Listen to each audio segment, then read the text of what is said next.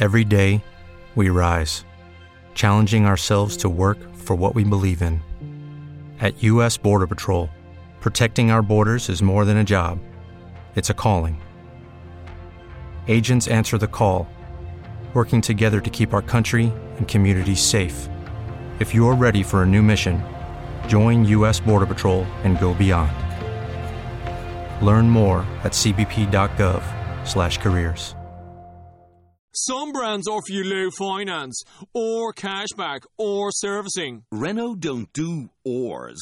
We do ands. The Renault Kadjar with 1.91% APR and 1,000 euro cashback and three years servicing, saving you thousands. Renault, the brand with the ands. Visit your local Renault dealer. Finance is made under a hire purchase agreement. Terms and conditions apply. Deposit required subject to lending criteria. See Renault.ie. Three years ago, in 2012, a crack duo, one martial arts expert and surprisingly good mimic, the other a weapons specialist and professionally bearded, were sent to separate recording stations thousands of miles apart to do an 80s and 90s action commentary podcast for a crime they happily committed.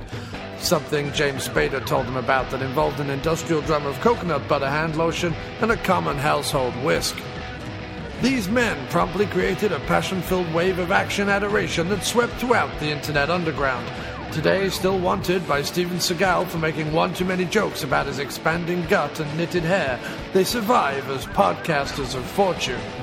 If you love action, if no one else can help, and if you can find them, maybe you should be listening to Dr. Action and the Kick Ass Kid commentaries.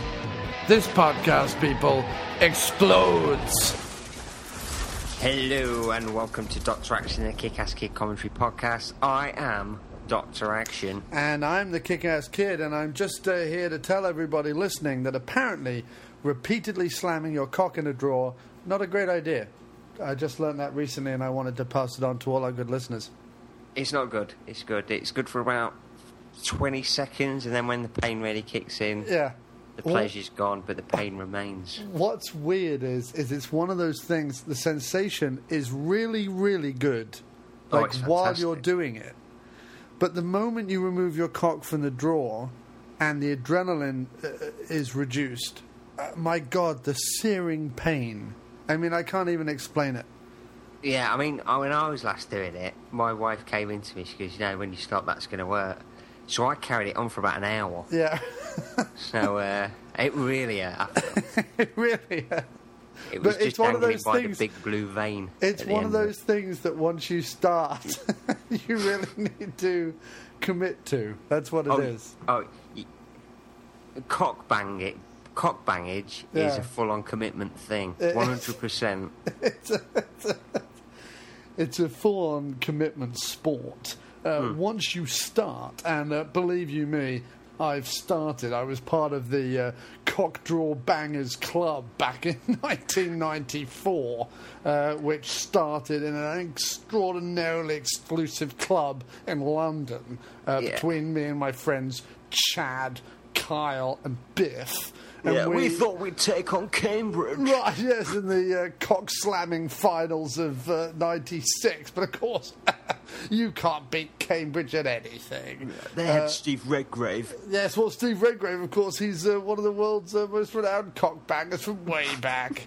And of course, they had uh, Jeff Jeff Jefferson, who was uh, well, he was very lucky because he had uh, he was a hermaphrodite, so he knew quite quite well that he could repeatedly slam his cock till almost there was none of it left. It was kind of quite repulsive to look at, and uh, if uh, nothing else, he could always have uh, a good old fuck up the cunt front bottom, if you know what I'm saying because he always had that extra organ. Uh, so he just used his cock willy nilly. It was quite.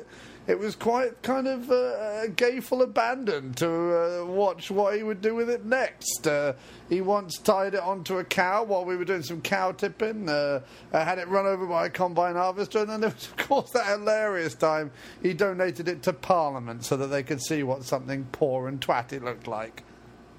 Geoff Capes was good. He he was in the Shrewsbury team. He was. He was in the Shrewsbury team, and he was He- fantastic because he was incredibly hairy. So you could never tell if he was slamming his cock in there if it was just a pube. And pubes, Or of course, morph. you can slam all day. Yeah. Yeah. People don't realise, right? People don't realise, but uh, my dad was uh, at college uh, with Tony Hart back in the 60s. And by God, Tony Hart could slam cock for Britain. I tell you what, he was one Yeah, of the shame he greatest. never took part in the cock banging contest, but he definitely could bang cock. He could, yes, he really could. Uh, in fact, I remember one time when uh, we were abroad uh, in Bern, uh, in Switzerland, and uh, well, he set fire to his pubes while cock banging, and I have to say. Uh, it was a real burn that night, if you know what I mean. Uh, and uh, quite a few milkmaids came out the next day to, uh, you know, help him out, apply some salve, and uh, wank him off. yeah. That's Tony where the Hart? idea for Morph's grey friend came from. Yeah. Uh, Morph, obviously, everyone knows, came from a turd he took in 1964 uh, after he tripped balls on some mushrooms outside of a uh, Animals concert. Uh, so that's how he got Morph. But the uh, grey spunk-coloured uh, friend that Morph had, uh, Uncle Spurf, I believe his name was originally, uh, he came from that night in Bern, Switzerland, where quite literally some milkmaids got round in a circle and gave him the old tug of war, if you know what I mean. oh, yeah. The irony being, of course, that Switzerland is neutral. The fucks. I wonder if, because obviously Tony Hart, the campest man, campest straight man ever, I wonder how he uh, went about hiding the poppers from his wife. uh, up his ass, probably. Probably. He probably had a secret pocket stitched in I've there. heard it was vacuous. Yeah. All right. So, have you been, sir? Have you been? Oh, good. Yeah. Everything's everything's going the way it should be. Oh, yes. All right, and uh, I would apologise to people listening uh, about our long absence from doing the show, uh, but the show's free, and we both have lives. So uh, if anyone was complaining, which I don't think they were, but if anyone was complaining, uh, go fuck yourselves. That's the message I'm sending out. it's been a long absence for the show, but the whole point of the show is that when we have time, we'll do it. When we don't, we don't. Um, but uh, the Doc and I are still very much in love. And oh, uh, oh, never yeah. doubt that. Never doubt that. And uh, how is our adopted uh, porpoise, Alan? Well, I've had him this past month, Yeah. and uh, he's missing you. Yeah. He's missing you. But uh, we've been watching some um, some uh, Dancing on Ice. Oh yeah, he likes that. He, likes does like that. I fucking hate it. Yeah. But he likes it. He And, likes uh, it because he's a big, big fan of people who people didn't know were celebrities. That's what he's a really big fan of. Like when people come on and they go, tonight we've got, you know, uh, cheesemaker Donald Smidge or something, and he's like, I never knew cheesemaker Donald Smidge was a was a celebrity. And then Alan, who's our porpoise, he only kind of communicates in kind of clicks and whistles, but I've been able to interpret.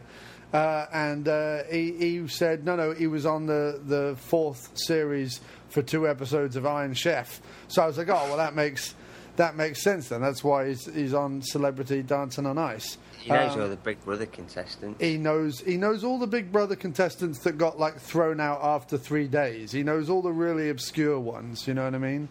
Um, that's that's what Alan. Look, Alan likes what Alan likes, and you can't like anyone who has children.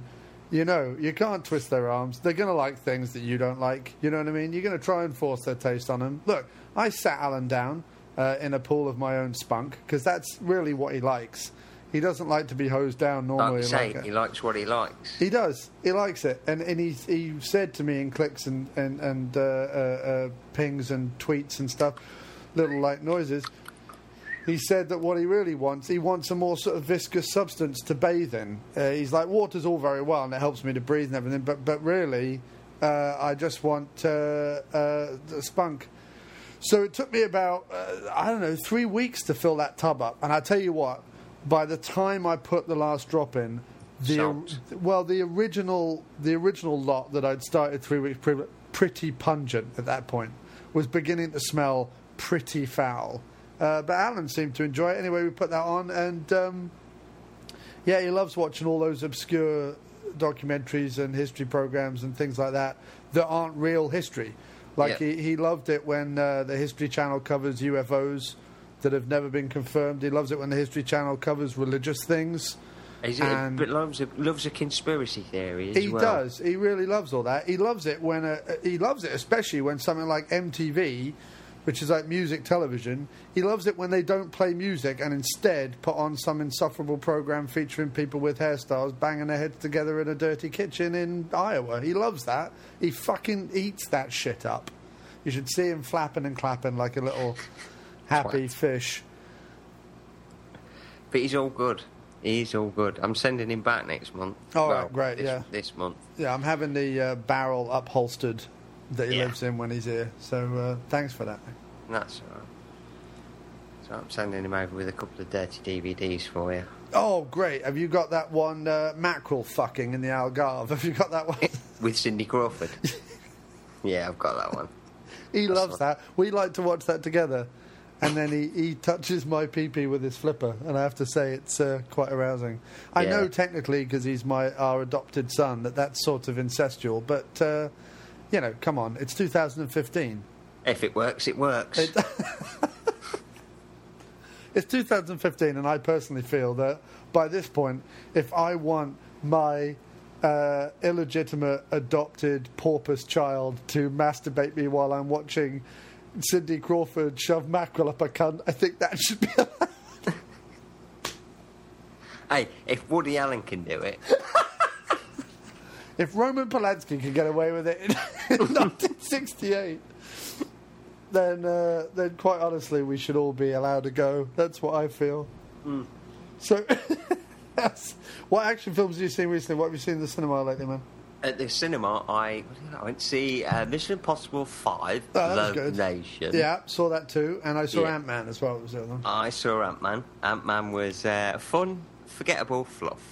It was, wasn't it? I mean, what I felt like was I thought it was of all these sort of um, origin stories, of all the like origin stories, I thought it was the most kind of quick to the point. Establishes your thing. You establish old Ant Man with Michael Douglas, uh, and then you establish new Ant Man with Paul Rudd. And I thought it was like fairly amusing, fairly fun, but like you say, fairly forgettable.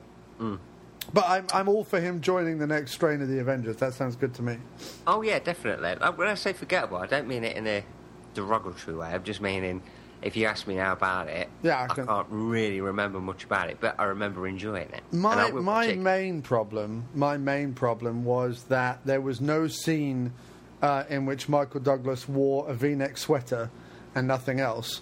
Yeah, and his buttocks flapping away on an ant. yeah.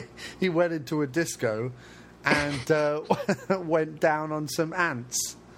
There was no scene of him licking an ant's asshole while wearing a V-neck sweater, and I thought, honestly, I thought they missed a trick.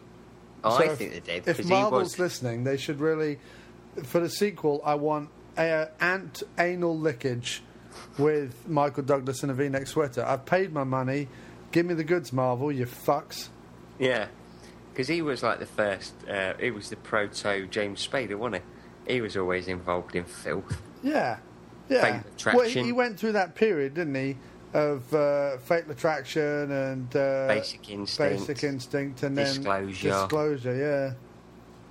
Disclosure is my favourite one because it's uh, it's that old story of how you know men really really don't want like a big titted, incredibly attractive, powerful woman rubbing on them too much. They want it a little bit. They want it up to a point. I like- want it up to a point before it becomes sexual harassment. But then at a certain point, after I've already munched on a chuff, and she's already given me a damn fine handy, at that point I want to I want to be able to walk away, and I want that to be accepted. I want that to be accepted. Listen, listen, Demi. I've licked you out. You give me an hand job. But I'm just starting to feel a little bit guilty now. yeah, Because any more, yeah, your lips would go anywhere near my Todge. yeah. That's cheating. Yeah, well, And they, I they do, don't they? In the movie, doesn't she give him a bit of a bit of head as well? I can't remember. It's ages since I've seen it. Yeah, I don't remember. All I remember is that he looks in the mirror. He throws down on the thing, looks in the mirror. He's about to have sex with her. And he's like, "No, I can't do it." And it's probably because he looks in the mirror and he goes, "Dad." Uh, Suddenly realizes he looks more like Kirk Douglas than Michael Douglas, and went, "Yeah, it's getting a bit old for this." It's like when Roger Moore was in uh, View to a Kill, and he went, Yeah, it's you know they're, they're having difficulty finding women who, who don't look like my daughter, um, and uh, and yeah, that's what I felt about about Disclosure. But it was it was a classic of the modern age, really. I mean, the CGI work in it alone is is worth a revisit. Oh yeah, it's a lot like Mononk. it is. It's almost like the digital upgrade of Mononk. That's kind of what I feel like it is. Uh, so what else have I seen? Saw Skin Trade. Yeah, that's good. I covered that on the old uh, the old diner. But yeah, that's, that's good. That. I thought you Uh, would. I thought you would. I, I liked. I loved the fights. Obviously, I'm not an idiot. I love the fucking fights. Uh, I just thought like. I always think with Tony Jaa because he set such a precedent that he could Yep. do more in terms of like the stunts and stuff. And I understand on a lower budget thing, he's like, "Fuck that! There's no insurance and blah blah blah blah blah." But I want to say, listen, I don't pay to see one of your movies, Tony, so you can jump around like a happy, happy Clappy little fucker. happy clappy fucker. Uh, I pay you to do death-defying stunts, and uh, and and so you better do it. And he Yeah. didn't do it. Uh, he, he, did a little bit, but but not as much. But I thought Dolph was excellent. I thought Dolph was really fun, and uh, I thought that along with the package, it's probably been my favourite straight-to-video Dolph movie in a long time. Oh, definitely mine. Definitely mine. I really enjoyed it. Really enjoyed it. Uh, I mean? Peter Weller in the hospital at the beginning and the police station at the beginning, that was fucking. I just. All I wanted was Peter Weller to show up at the end of the movie with a machine gun and take everybody out. Yeah, there could have been more Weller. There could have been a Uh, lot more Weller. A lot more Weller, Weller, Weller, oomph! But the, Which is what uh, Weller says every time before he ejaculates in his wife. Yeah, it's true. Tr- absolute true story. I've, I've, I've seen the videos. I bear witness to it. uh, the, the everybody brings the you know everybody's nobody's treating it as a B-rate uh, action movie. They're No. all acting quite well in it. They're all giving it the beans, and that's what I quite liked about it. Michael Mm. J. White, of course, awesome work, awesome work, and uh, yeah, what a great film. Definitely suggest fans of Doctor Action and the uh, Kick-Ass Kid checking that shit out. Yep, and uh, Mission Impossible. That's one guy who doesn't give a fuck about insurance. Is Tom Cruise. Yeah, indeed. Uh, I, I mean, the only problem I had with Mission Impossible 5 is I really wish they hadn't fucking spoiled 90% of the action sequences in the trailers. I mean, I, I did tell myself at the beginning of the year that movies like that that I'd be going to see anyway, I wouldn't watch the trailer of. But Yeah. unfortunately, when you go to the cinema as much as I do, and I've started going at least once a week with Jim for the show, um, you end up seeing trailers whether you kind of want to or not. Uh, I've definitely not been looking at stuff online as much as I, I used to because that was really pissing me off. But um, the uh, trailers uh, on the cinema screen, you can't really avoid them. You know what I mean? And uh, so it was just such a shame that I'd seen like the plane thing and the bike chase and a lot of the other cool shit that happens in the movie uh, prior to the movie. That was my only feeling. Apart from that, I really enjoyed it. I thought it was a bit of a throwback to the first one. I thought it had more of a like espionage. Yeah, uh, my, I went with my uncle and Molly, and my uncle turned around at the end and said, "I didn't want that to finish. I fucking loved it." And I'm with, I was with him. I Yeah. really enjoyed it. Well, I feel like like with the Fast and Furious franchise, every movie they've like out tried to outdone themselves with the most ridiculous stunts possible. You know what I mean? And it's Yeah. going to be interesting in the next one because I pres presume they just all become nuclear powered superheroes that can chew through buildings and shit bullets. I have no idea, but I presume that's what happens because at the end of Fast and Furious Seven. The Stath and Vin Diesel are fighting on a car park as it collapses, and In they both space. in yeah, and they both walk away, you know, scratch free and uh, and broken bone free. So I mean, I- we're pre- and there's never a mark on Vin Diesel's uh, uh, vest, uh, wife beater vest. So. Yeah, I presume that they're just indestructible in the next thing. And uh, although Helen Mirren is apparently a eighth one, and they've expanded Kurt Russell's role. So honestly, as far as I'm concerned, the next Fast and Furious movie they announced, my erection. Just wait, is Helen Mirren, Mirren in it? Helen Mirren's going to be in it, and they're expanding Kurt Russell's role. That's the last thing I heard so about. Helen Mirren's got to be playing. Jason She's playing Stace's mum. How about that? Is How that true? Fucking, but it- it's got to be true. I've read it, and it's got to be true. Nice. I just, I, I'm already hard for that movie. You won't get a sex scene there, will you? I'm already like, as far as I'm concerned, I don't know what, I don't know, I really don't know who the big brains is behind it. But whatever they're doing, just never, ever, ever, ever stop I want Fast and Furious 20, 25, 40. I mean, just never, ever, ever stop. Okay, round two. Name something that's not boring. A laundry? Ooh, a book club. Computer solitaire, huh? Ah, oh, sorry, we were looking for Chumba Casino. That's right. ChumbaCasino.com has over 100 casino style games. Join today and play for free for your chance to redeem some serious prizes.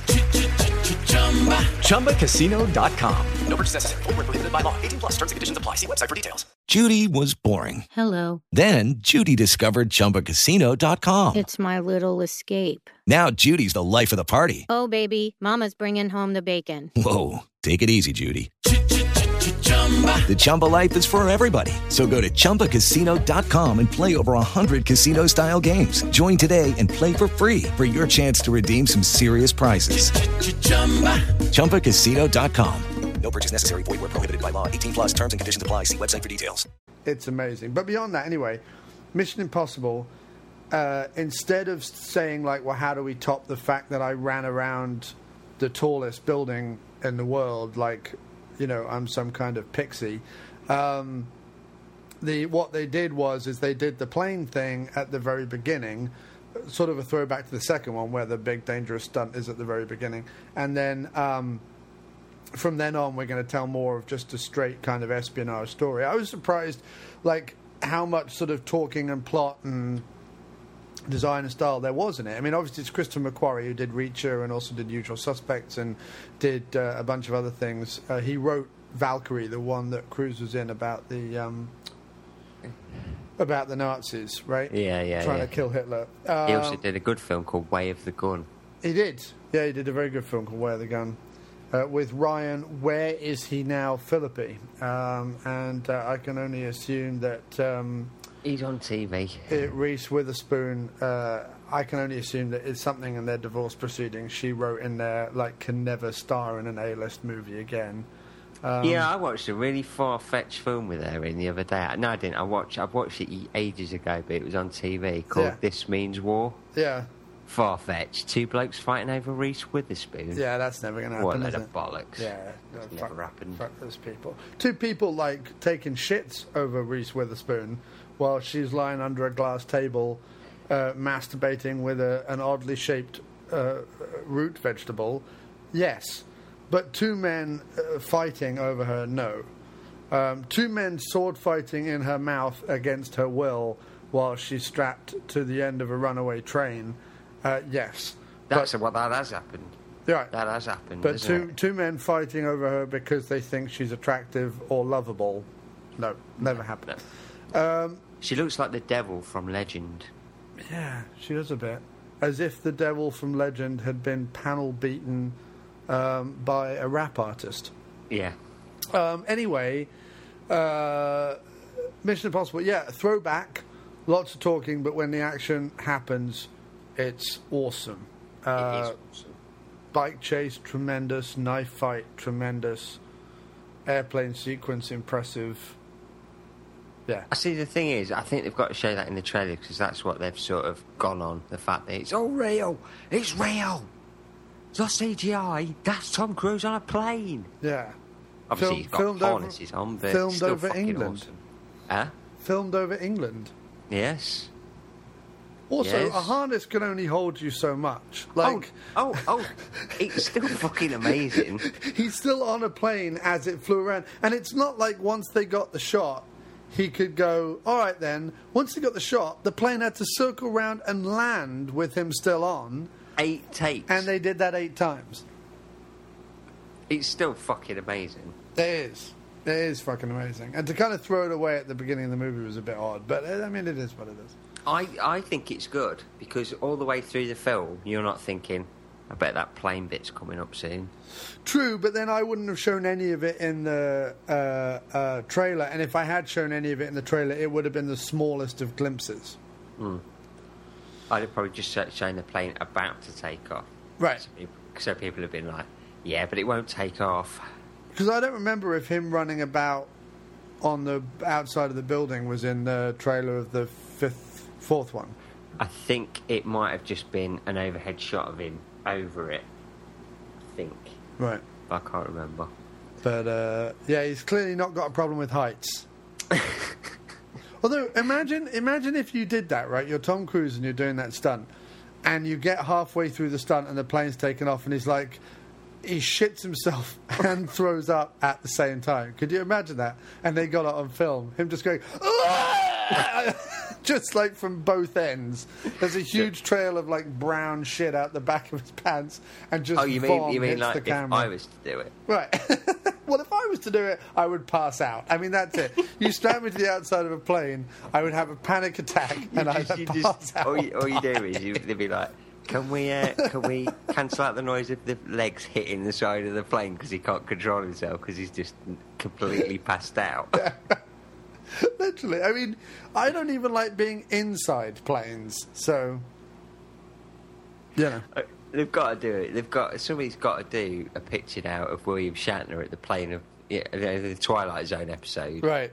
with Tom Cruise's head. In the, in the window. Yeah, That'd be funny. it's got to be done. Get on that. Get on that, internet. Why haven't you done that already? How dare you not have that ready for me right now? Did you watch anything else? Uh, Terminator Genisys, but we'll talk about that during. Did you see Terminator Genisys? No. No, don't No. think you did.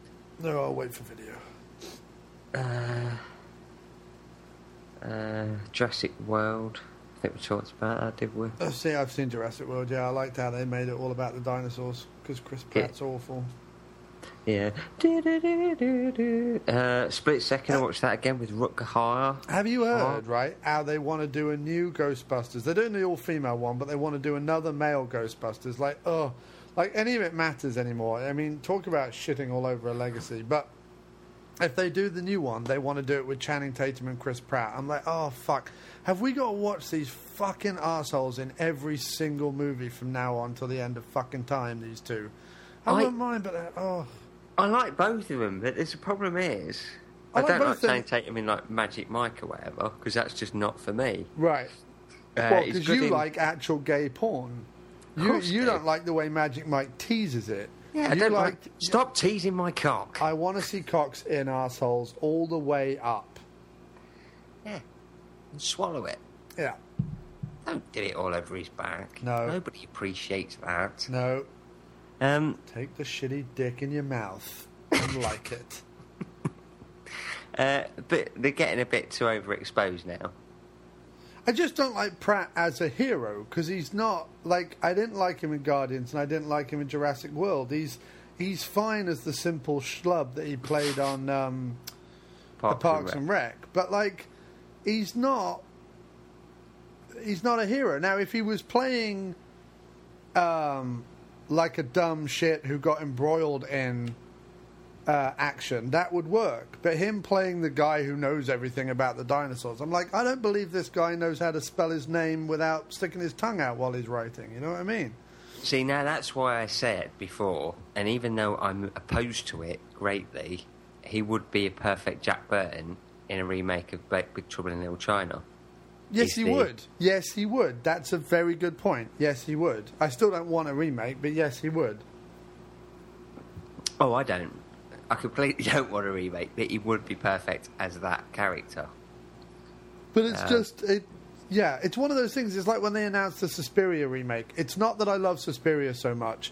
It's just that how and why do you remake that movie? Like the whole reason Big Trouble Little China is the way it is, and the whole reason a movie like Suspiria is the way it is, or like the re- reason any of these movies from like the eighties are what they are, is because of the directors and the crew and the cast and shit they had at the time.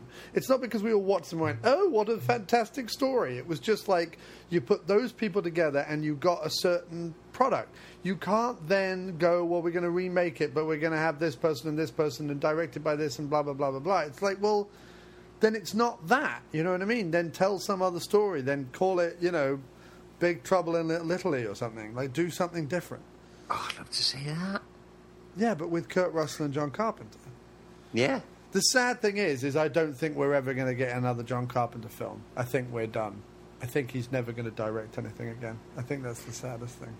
Yeah, I think you're probably right. Uh, and if he does, it'll be like the war. But then again, when you hear him like- talk, it doesn't sound like he's that bothered. Oh no, he he doesn't give a fuck. He doesn't give a fuck. Because he's like sort of said, "Oh, I don't care as long as I get paid for. Uh, as long as I get paid for Big Trouble in Little China, they can do whatever they want." Yeah.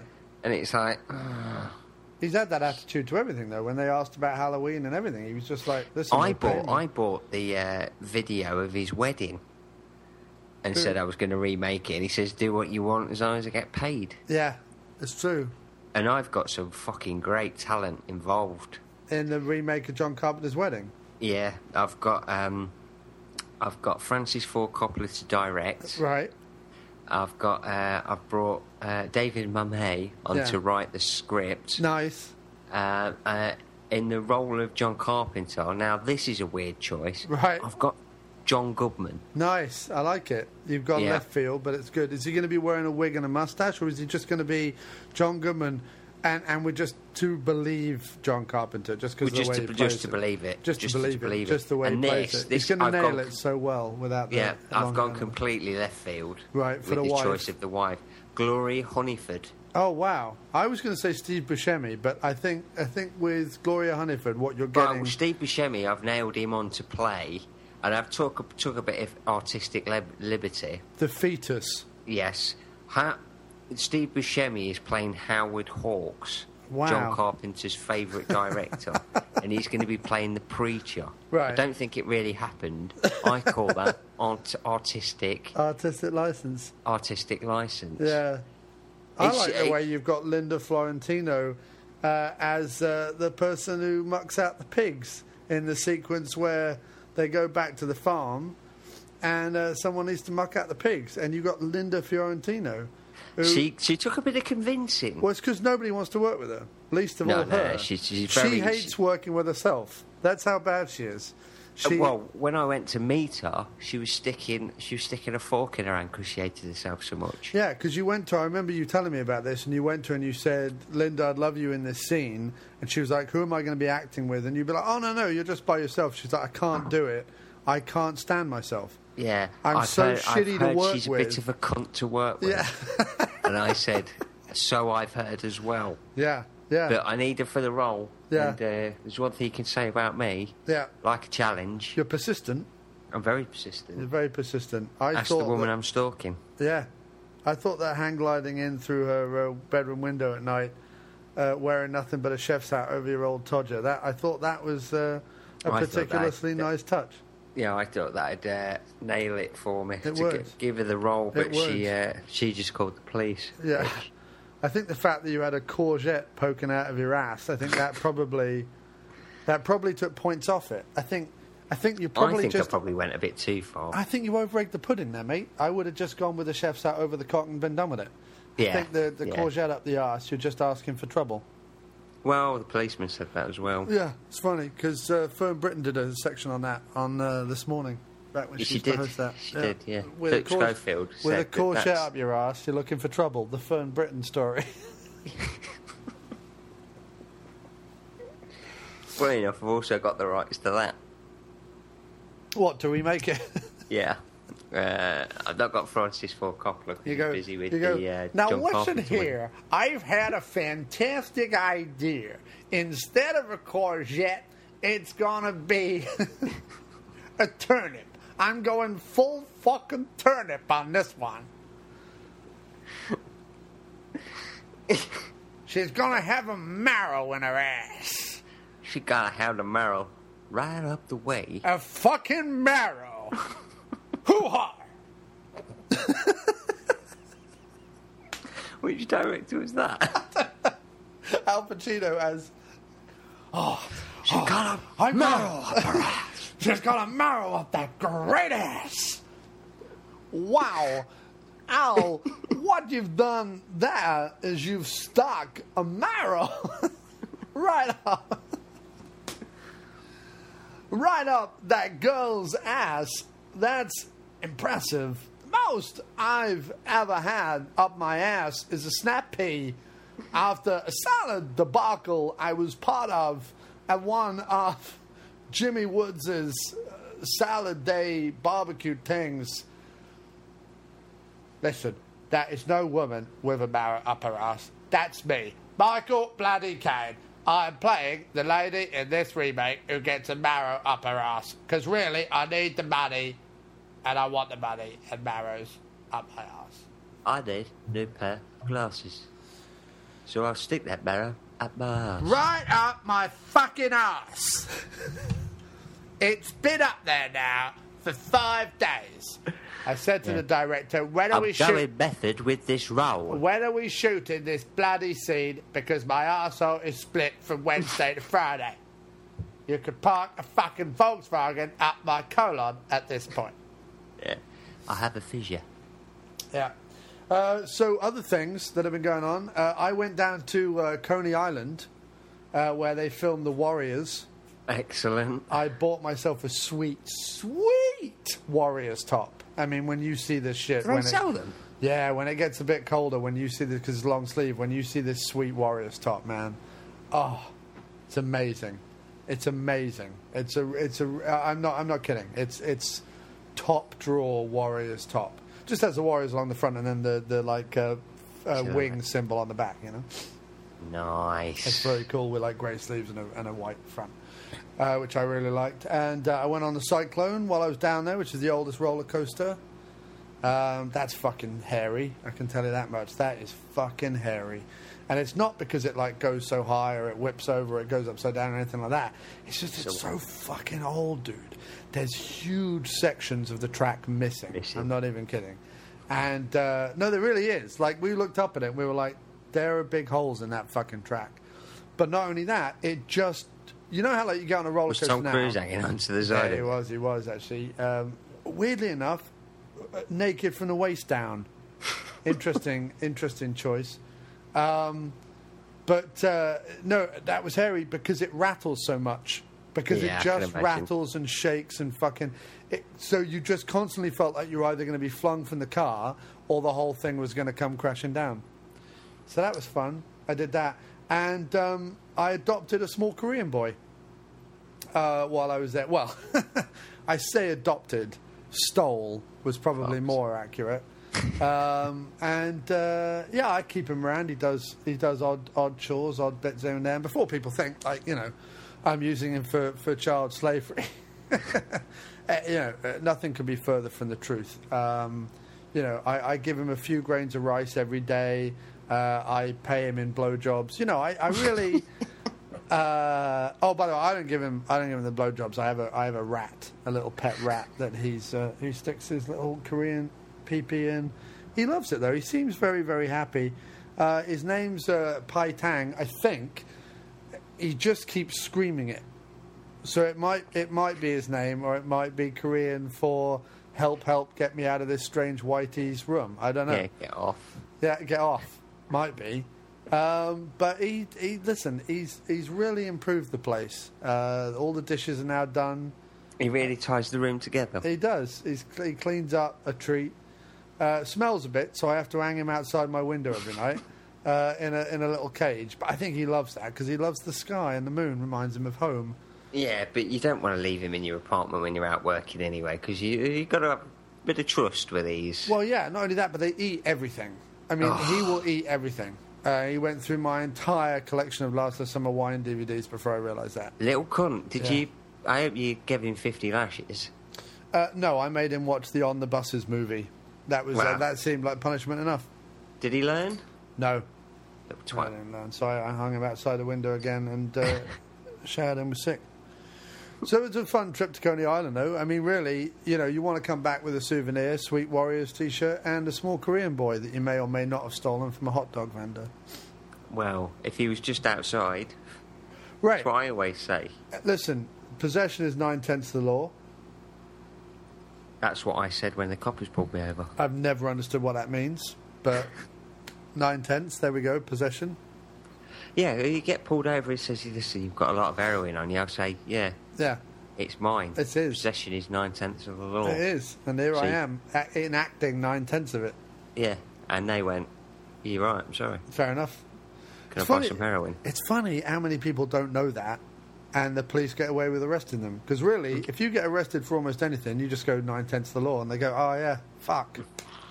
That's all you do. If you're found over the body of several young murdered girls, Is this your knife you used to stab them? yeah, it is. Yeah, and It's they're your my, knife. they're my Nine girls. the law. How Good are they- point. Yeah, how are they? How are they your girls? Well, they've got my semen all over them. In uh, Victorian times, my good friend, That's how we means I own them. Yes. Have you not seen what dogs do when they piss on everything? I'm the same when I come on corpses of things that I've just killed. So it's mine. So I it's mine. kindly leave. I've I've I've labelled this mine. Uh, true story. True story.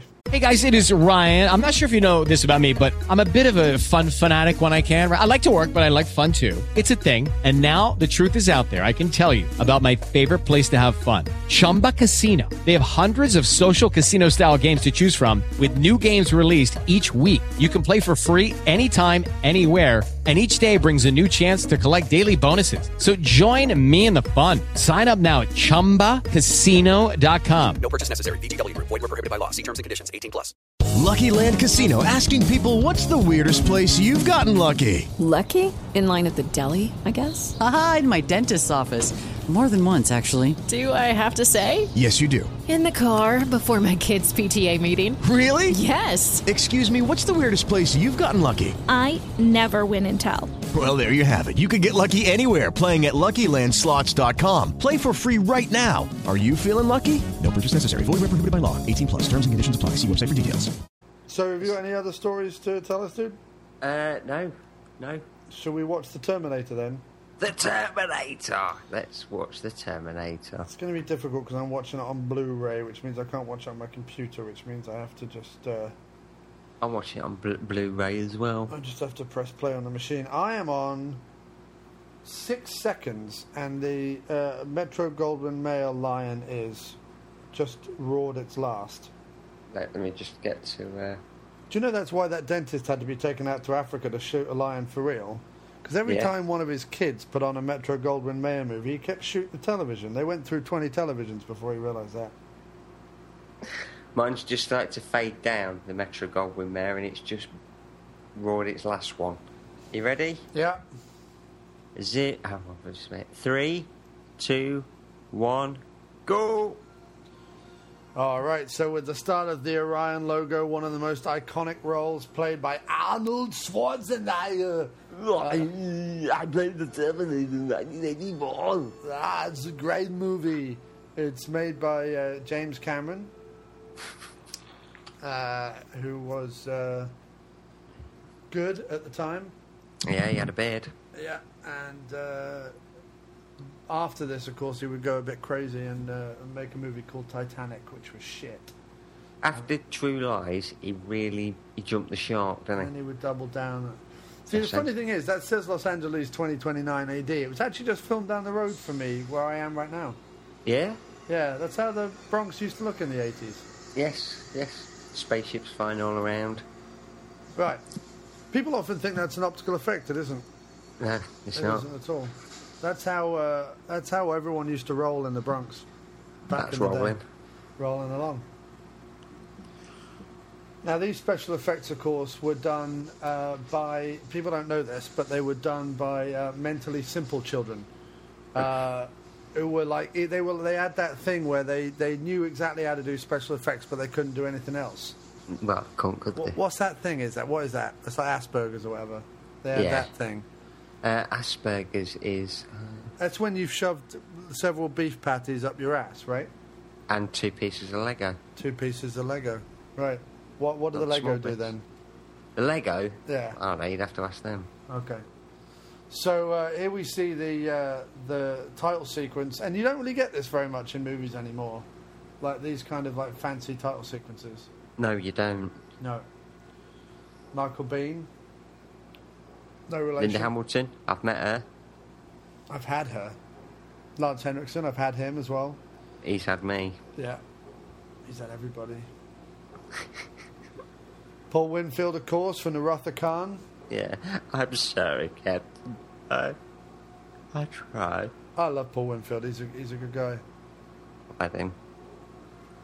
Mark Goldblatt, of course, uh, he got arrested a couple of years after this for uh, trafficking heroin, uh, which he had in the severed heads of young boys. That is true. That is true.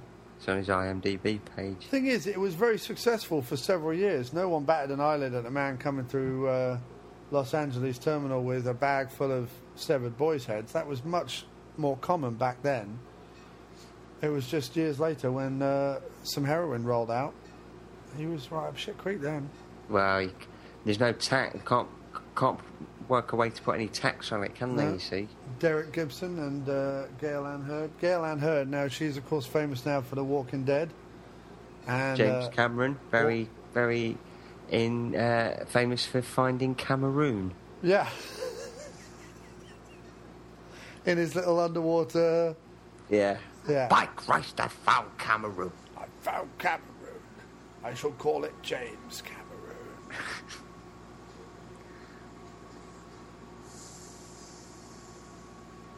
I like the way this is symbolic. Today's technology intertwining with future technology. Yeah, it is symbolic. Another word for that is bollocks. Yeah, Symbol bollocks. yeah. This is my favourite bloke in the whole film. that guy is also in Action Jackson, isn't he? I think so. Yeah. He's a little guy who talks like this. Yeah. I got tingles in my head. I used to be a blues guitarist and a boxing promoter. He looks like a boxing promoter who became a blues guitarist, Yeah. who then became an actor. That's what he looks like. Mean Gene Willie Nelson. Yeah. Mean Gene, blind Jeff McHaddock.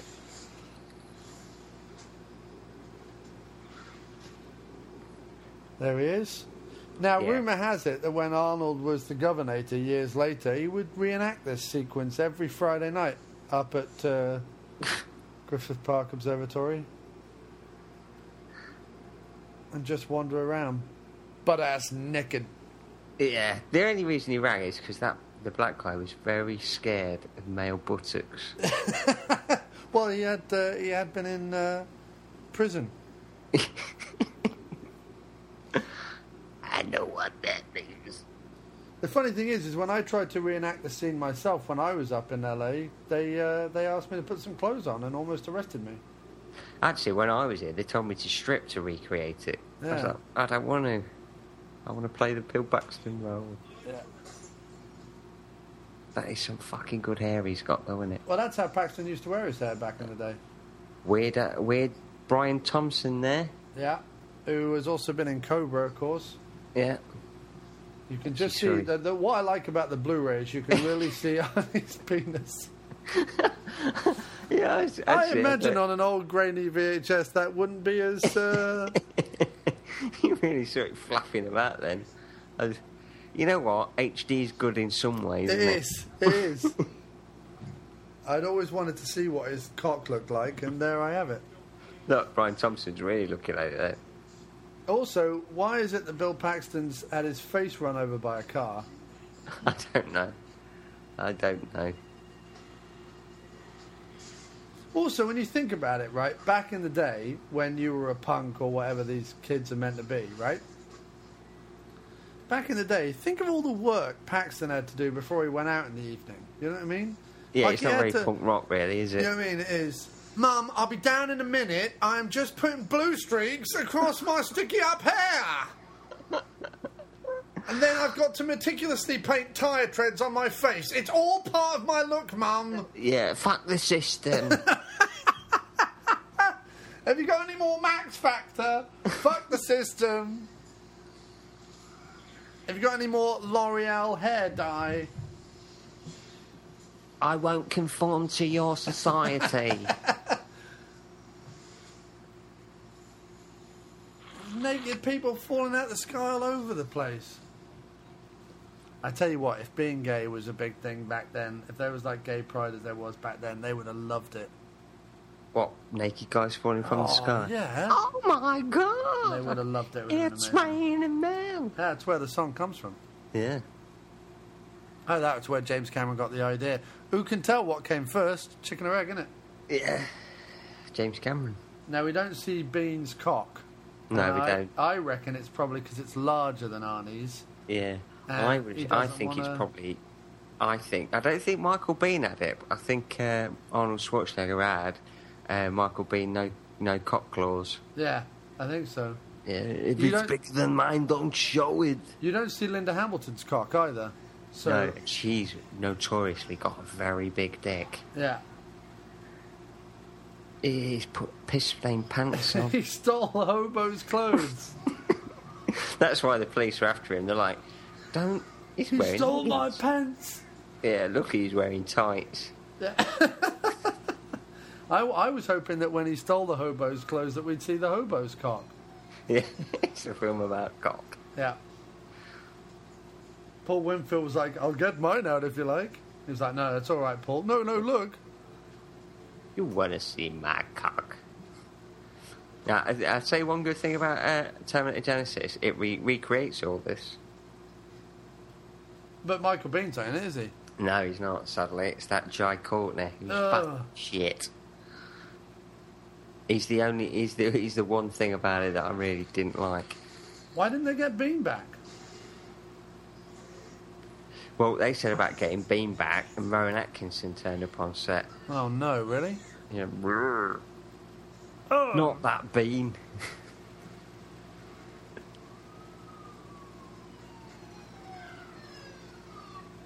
I bet they fucking stink, those trousers. But he likes that. For Yeah, the future, all, all trousers are hobo pants. In fact, hobos are revered as being the provider of all clothes. Yeah. Also, look, he's just broken into this department store. You'd think he'd he'd steal the hobo some new pants. I, I probably first thing I'd do is go and look for some stain, either stain remover or new pants. I'd just steal the steal the new trousers from this place. I'd Yeah. go for a nice pair of checked golfing ones, probably. See, if, they had, if this was Roger Moore in the role, in a minute it'd just cut to the front of the store, and now he'd walk in a tuxedo. Right. And he'd, he'd do the cufflinks and go, "That feels better." And there'd be Time three to go and get the fucking Terminator. there'd be three women behind him with their minges open, plopping babies out. Yeah. yeah. Are You're going to find uh, Sarah Connor? And fuck her. the future depends, little dear boy. I do like those trainers that he wears. See, I think it would have been much better if it was John Connor came back and fucked his own mum. Like, like uh, Back to the Future. Yeah, only real, like proper hardcore. And Linda Hamilton being like, "Oh, it's so wrong, but it feels so right." Do it in my arms. It's not really incest if you don't come in me. Ugh, terrible.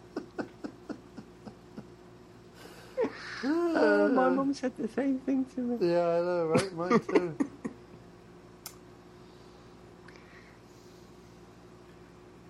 So I did go back and find some stuff that people had said about uh, Terminator back when we announced we were going to do it originally in 2013.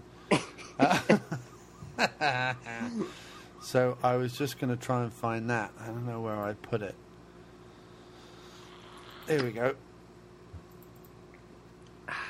back in the day. So uh, Jason Blanco said, rewatched before, rewatched night before last, still killer. In my meager opinion, James Cameron made one great, towering, visionary film, The Terminator, and another interesting one, The Abyss, and that's it.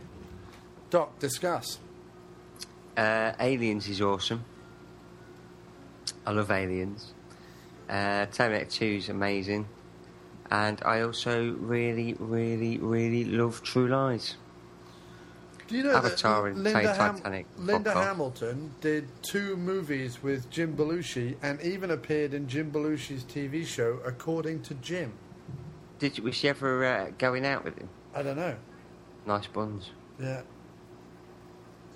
I feel like that burger guy is holding those burgers like they're meant to be tits. Yeah, do you like my burger tits? When I look at that, it looks like tats. Nice big juicy bugger tatties. I love it. Look at this. I love it how he looks like he's posing from catalogue. Yeah. look at I- that jacket. I also stole hobo clothes. I don't believe for a second that that guy who he stole it from was the same size as him. Well, no, because isn't uh, isn't that why they picked Thompson? Yeah, but it wasn't Thompson that he nicked him off. It was the other guy. Oh, it was Paxton. No, it was the other guy we don't even know who he is. Oh yeah, no, he should have nicked it off Thompson because at least Thompson has the same kind of like jaw and that's facial the same structure. fucking jaw. Yeah, they both look equally as crazy. Now, back in the day, would you with Hamilton? I don't think I would have done, to be honest. Um, that, uh, To me, she Uh, sort of feels uh. a bit like like how is it that Spielberg with what's her name from uh, Kate Capshaw. Kate Capshaw, and then how is it Cameron with her? Just the hair alone would have put me off. yeah, but back then there was no other sort of. Hair. That was the Yeah. only sort of hair. He just put ice cream right on a minge. God, have cold, I've cold minge. You got a cold. Hey guys, it is Ryan. I'm not sure if you know this about me, but I'm a bit of a fun fanatic when I can. I like to work, but I like fun too. It's a thing. And now the truth is out there. I can tell you about my favorite place to have fun Chumba Casino. They have hundreds of social casino style games to choose from, with new games released each week. You can play for free anytime, anywhere. And each day brings a new chance to collect daily bonuses. So join me in the fun. Sign up now at chumbacasino.com. No purchase necessary. VGW Group. Void were prohibited by law. See terms and conditions. 18 plus. Step into the world of power, loyalty, and luck. I'm gonna make him an offer he can't refuse. With family, cannolis, and spins mean everything. Now, you wanna get mixed up in the family business. Introducing The Godfather at ChumbaCasino.com. Test your luck in the shadowy world of The Godfather slot. Someday, I will call upon you to do a service for me. Play The Godfather now at ChumbaCasino.com. Welcome to the family. VGW Group. No purchase necessary. Void where prohibited by law. See terms and conditions. 18 plus. Oh, come. She's like, but I didn't It's want. Jason Statham's kid. Yeah. She didn't want. Like, this is the best, best. best This is cameo, best cameo that he's done. But it's your, uh, it's your, uh, Dickie Miller, yeah. old Dick Miller, the Robert De Niro of cameos. Mm. Met him. Mm. Now, what was he like? Yeah, grumpy old fucker, but nice. Authentic, you know what I mean? Yeah, hot, old school Hollywood. Oh yeah. Well, old school New York, I think. yeah.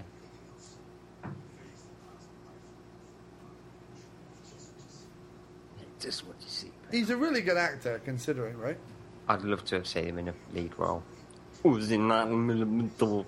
Well, he was in a lead role in some of Corman stuff. Was he? Yeah, he's a lead role in Buckets of Blood or whatever that's called. The one where he plays like a hipster poet who um, wants to be a sculptor or something, and uh, he ends Gets- up. getting Well, he gets shot. shot by Arnie. Yeah, while he's trying. no, he um, he's a he's a hipster who's trying to make uh, uh, what are, they- statues, and he's not Ah. very good at it. So one night he like kills a cat by accident, and he covers that in clay, and then he's like, oh, and then he starts like killing people and covering them in clay and stuff. Oh, it's a biopic. Yeah. Of uh, of um, Shia LaBeouf. Yeah, that's the type of shit he'd do. Yeah, it is. Um, so then Philip O'Neill said uh, the Uzi 9 millimeter, and he said, and I said Cameron was a much better matte painter than he was a director. Oh, controversial. and Philip O'Neill said, "Do you think his films like Terminator 1 and 2 are badly directed?" I said, "Terminator 1, you're going to laugh at me for this. Terminator 1 is not particularly well directed or well edited. It's very good for the budget." The idea is interesting, the effects are great, but well directed. No, imagine any other director of the era with the same cast and material, and it's a better movie. I still love it, and it's iconic, but I never liked Cameron as a director. Even Aliens isn't as interestingly or dynamically directed as it could be. As he goes on with stuff like T2 and True Lies, etc., he definitely improves, and they have more to them in terms of polish and visual ideas. But he's a special effects guy through and through, not a filmmaker. He's like a proto Hack Snyder, but with original ideas. To which Philip said, I disagree about the editing. I, I, like I say, I, like, I do like James Cameron, and you're right. He, he does have some good ideas. Oh, he has some great ideas. Now, I would kill her as well. She's just a. Well, yeah, I would just for the hair. Yeah. Oh, why? Why? do- We know. Have some common sense. She's not going to have a kid called John Connor. Look at her. Now, how is it that we never saw these two in a three way? That's what I really wanted to. What? These two and Arnold. Yeah. Or Michael Biehn. Because Michael Biehn didn't really want the other woman. He wanted her on the TV. Now she's she yeah. Now the her on the TV, she's not a real newsreader. She she was actually uh, a page boy. being held against her will by the producers and forced to be in the movie as part of a sick, twisted game that they like to play. After that, they uh, tied her up over a kid's paddling pool and forced her to shit herself on camera. People don't know, but Hollywood used to be a much different place. Stuff like that was. Uh, Yeah, it was a better place. It was more honest. It was allowed. Yeah. You know, nowadays, you know, you can get in trouble for doing stuff like that. Back in the day, Yeah, it not years expected. ago. It's how you got parts. You had to work for it. Yeah. Even when you didn't want them, because she didn't want to even be in the movie. She wasn't even an actress. She was an accountant. Yeah. Um, so then Jason Blanco went on to say, I disagree about the original being badly directed. There's some fantastic imagery there, uh, well composed, though I imagine this being more due to even than quite experienced cinematographer Adam Greenberg. Agree on all the rest, especially that last sentence. Let's also not forget he's a writer and producer of films other than those he's directed. More importantly, he was married to Kathryn Bigelow, a genuinely gifted director, in my opinion. Uh, did and I- Point Break, so. and I yes. said, again, Near Dark and Strange Days were the best thing Bigelow ever did, in my opinion. I think Cameron used to be pretty good at writing, and certainly with ideas. I think he loses that ability before Titanic, though. Grant, I think Titanic was this turning point with Cameron. I think he really did. It everything went to his head. The fact, you know, because now he could walk into any studio in Hollywood and say, "Give me two hundred million dollars, and I'll make something pretentious and shit," and they'll just give it to him. You don't have to work for it now. Isn't he meant to be making Avatar 2, 3, 4, Who the 5, fuck wants Avatar six? Two, three, four, five, six, seven? Nobody. I mean, I imagine, like, at the. At, like, is there anyone who still remembers Avatar? The only reason I remember Avatar is because I genuinely think it's some of the best 3D I've ever seen. That's it. The first scene of it in 3D, I was like, that is pretty amazing. The film's dog shit.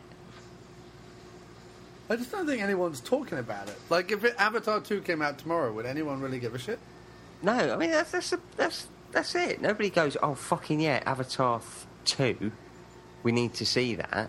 Avatar 2. Go on, Avatar. Avatar did. Um, Grant Knock, who has become a, a regular over at the group. Uh, yeah, well, he, he loves this show. He apparently. says The Terminator is still my favourite film of his, then Aliens, then T2, although there are a couple of parts of T2 I struggle with.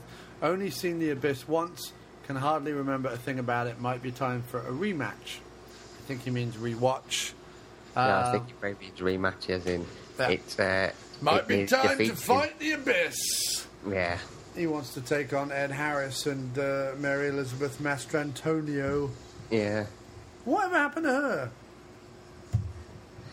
She uh, she's now working in an old people's home in uh, Croydon. Nice. Nice. Yeah. But she's not working as in like as a nurse or whatever. She's uh, pleasuring them, right? With a, she has like a little anal anal vibrator or something. She sticks it up in her arse, and then she goes round to everybody. And be it if it's a woman, she just flicks the clit of the Right. old people. Nice. And uh, well, you the- don't even have to take their clothes off for that. It dangles somewhere around their thigh. yeah, it's, it's sometimes on like their ankle bone. Yeah. And uh, the old boy, she just tickles the nuts with a feather boa. It's really a public service when you think about it. Well, yeah, some of them remember as well. I saw you in the abyss. Yeah. Uh, a couple of them remember from. Uh, But when they Robin say Hood. that and they're that old, they mean like in the abyss of time and space that drifts through their head. That's what they mean. Mm. Yeah, apparently when they die, it's the first thing that flashes before their eyes is Mary Elizabeth Mastrantonio. Yeah. Masturbating a, an elk. It's the last thing I want to see before I die. Yeah, me too. In fact, if I don't Not- see it in not- my lifetime, I'll consider my life wasted. Yeah. Just the same as I'd quite like to see uh, George Jetson fucking Linda Hamilton with his nose. I'd quite like to see this guy who's on screen right now. Yeah. Just, I'd like to see him and just say, Yeah. what were you thinking with that cut-off T-shirt? Yeah. This woman annoys the shit out of me. Yeah. Who wears Walkman like that? Back in the day, you had to because they didn't have any real music. Yeah. Like they didn't have any real like they didn't have hi-fi systems or anything. There he is, Paul Winfield. Make this coffee. Yeah, he's thinking. Two years ago, Lance, I had worms crawling in my ears. Stop talking about Star Trek 2, but it was the highlight of my career. No, he's thinking, how is it everyone else gets to be naked and I don't? All I want to do is be naked. I beg James Cameron to let me be naked. Paul, Paul, Paul Winfield is one of the great actors Naked of actors. Hollywood. He's one of the great naked actors of Hollywood. Well, he was, but he never got the chance to really shine. Right. But I tell you what, like it was funny because I saw him in two performances uh, back in the early '90s. Um, one as King Lear, and uh, one as Othello. Yeah. And uh, the King Lear he did fully clothed because Yeah. it was like a matinee for kids. The Othello he did completely naked. I tell you what, the Othello was fifty times better. Yeah. It's he just- looks good naked. When he's in a ha- when he's unencumbered by clothes, he really pulls out all the stops. It's quite incredible. I saw him on the. Uh, it's this very special edition of the Blu-ray. Yeah. He screen tested for the part Sharon Stone played in Basic Instinct, Nice. and his audition was the uh, interrogation scene. Oh yeah. Uh, Paul, Win- Paul Winfield un, uh, crossed his legs and Yeah. let every, you know, Paul Verhoeven really See got a close balls. up of his dick, Uh huh. and uh, and they w- didn't go with him because Sharon Stone had a bigger dick. But uh, now, what it is it about this fucking um, salamander thing? She's looking after it for Robert Dovey. Can you still get those and have them as pets? Is that still allowed? I don't know. It's a good question. I want You one know, of those as a pet. Yeah, I do. Uh, I'd use it as a pest dispenser. Yeah. Shoved it up his arse. I'd use that little flap of skin under under its chin to get me off.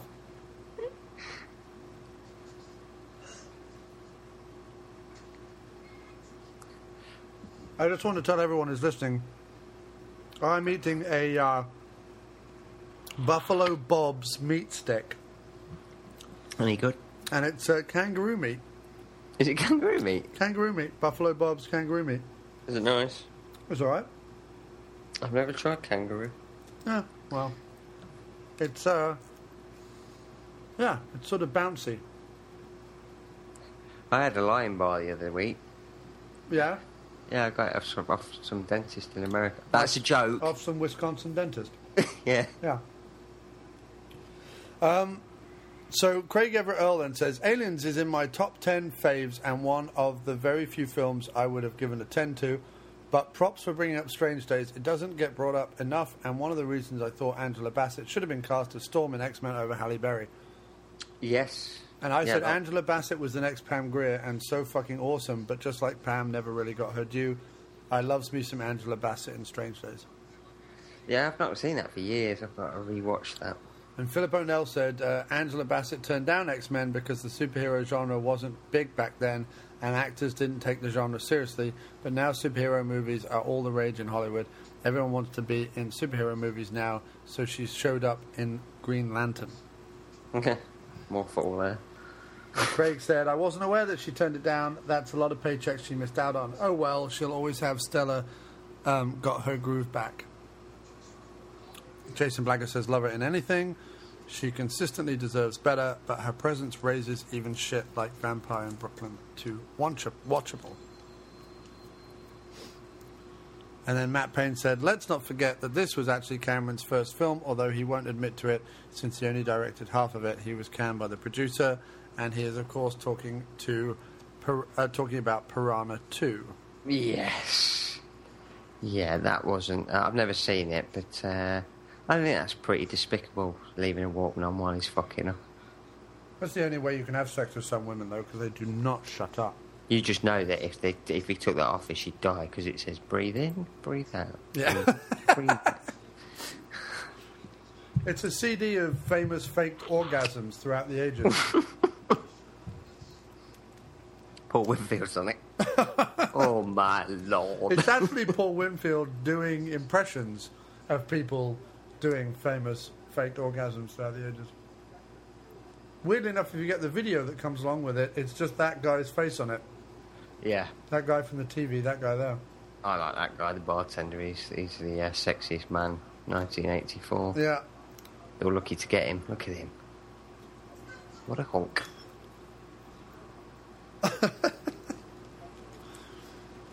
Well, of course, our ideas about beauty have changed a lot in the last 35 years. Do you think in 1984, do you think people went into this? It was like they were like, "Whoa, Linda Hamilton." Yeah, probably. They liked the big hair back then.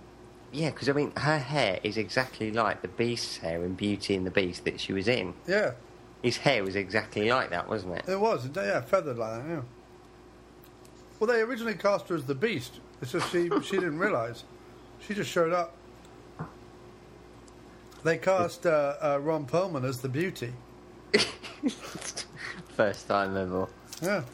Imagine if they Hey guys, it is Ryan. I'm not sure if you know this about me, but I'm a bit of a fun fanatic when I can. I like to work, but I like fun too. It's a thing. And now the truth is out there. I can tell you about my favorite place to have fun Chumba Casino. They have hundreds of social casino style games to choose from, with new games released each week. You can play for free anytime, anywhere. And each day brings a new chance to collect daily bonuses. So join me in the fun. Sign up now at chumbacasino.com. No purchase necessary. VGW Group. Void were prohibited by law. See terms and conditions. 18 plus. Okay, round two. Name something that's not boring. A laundry? Ooh, a book club. Computer solitaire, huh? Ah, sorry, we were looking for Chumba Casino.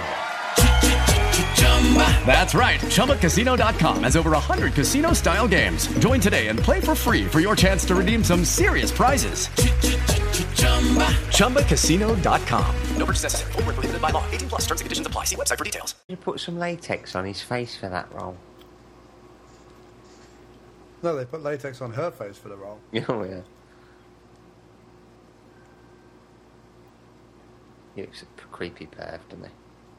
Yeah. That's weird. She walks out of a bar and it says dry as ice cream. I like Michael Biehn. I think he's a great actor. So do I. He never got his due though, really. This was like his biggest role, really, wasn't it? It was, yeah. Actually, somebody's put a question on the uh, Facebook about it. Where is it? Where is it? Where is it?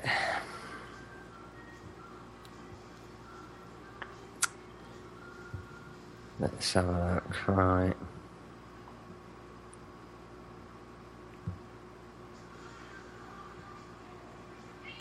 Aaron Carruthers. I'm going to meet Michael Biehn at a Collectomania event in a few weeks. Looking forward to it. What kind of question should I ask him?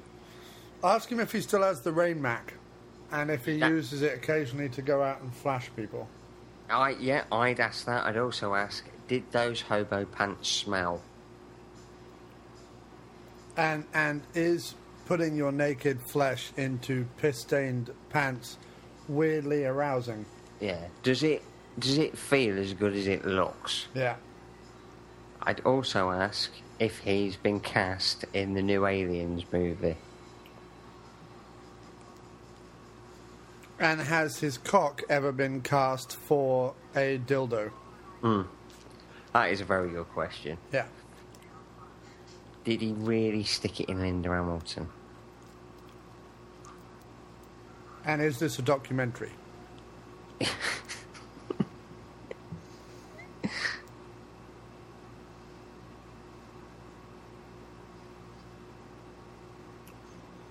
So I booked my tickets to come back to the US, dude. No, back to the US, back to the UK. Okay, when you come in? Uh, end of October, beginning of November. Excellent. How long are you here for? Uh, well, two weeks. Two weeks. But the first week, hopefully, I'll be coming up and seeing you in Leicester, dude. That's the plan. Me and me and uh, Amy. Amy's going to drive me up, hopefully. Yeah, okay. Um, and uh, we'll come see you in Leicester. Just to do a bit of a road trip. Excellent. That'll be good. Just let me know the dates and I shall make sure I'm off work. Well, yeah, we'll probably just come up for the for like the evening or the, the morning or something like that. We'll figure something out. Yeah, cool.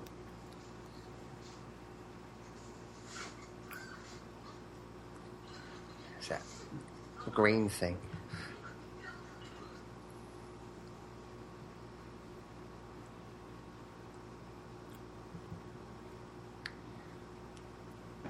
This is my worst nightmare. What, being that guy? No.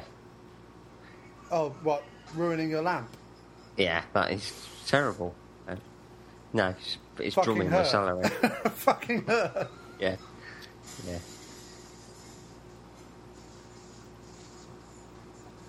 Pretty amazing when he shoots it though, isn't it?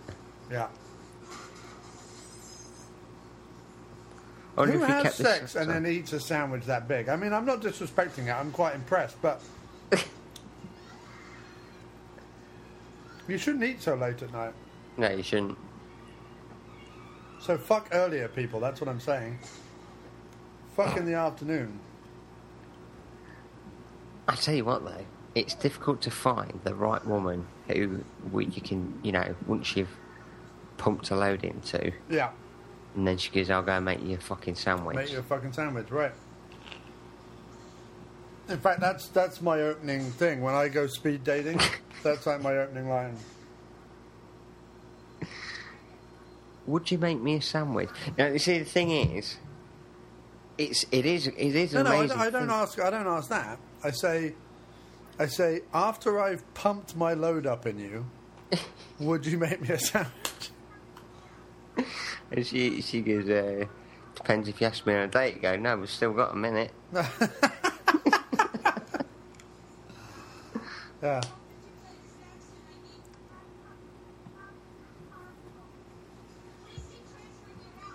Oh, we got another question, didn't we? Didn't we get another question about uh, la, la, la, la, la, la, la, about Tech Noir from Grant Knock? Yeah. What about it? He asked what our favourite nightclub scenes were or something in action movies. Um, probably Lethal Weapon one. Lethal Weapon one. Uh, for me, nightclub scenes. John Wick. Oh, I also really like Vanity in, um, uh, um, uh, you know, uh, Action Jackson. Action Jackson. I also really like the nightclub scene in Collateral. Uh, I really like the nightclub scene in Showgirls. Never seen it. I've seen bits of it. I've seen the swimming pool scene. Oh, everybody's seen the swimming pool scene. That's what first made me think about getting Alan the Porpoise.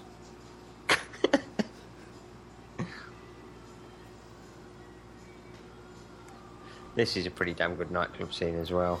It's not a bad nightclub scene. What about that nightclub scene we did in that other? What was that movie we did with Cynthia Rothrock, Guardian Angel, with all the different coloured drinks? Oh yes. Yeah, there was all there was all the colours of the rainbow. Oh, he's got one of those um, skeleton tees. Remember, like he wears in Spinal Tap. Yeah, that was him. Ah, you broke my fingers, all eleven of them. I can't play my guitars now. Yeah, that guy behind him. Do you think this was a real nightclub? Yeah, Yeah. it's still open. Is it? Yeah, I bet it is. I bet it's some hipster place now. Probably all dressed the same way. It's incredible how they all managed to dance in slow motion. He's already walked past that guy with the bald head and the glasses.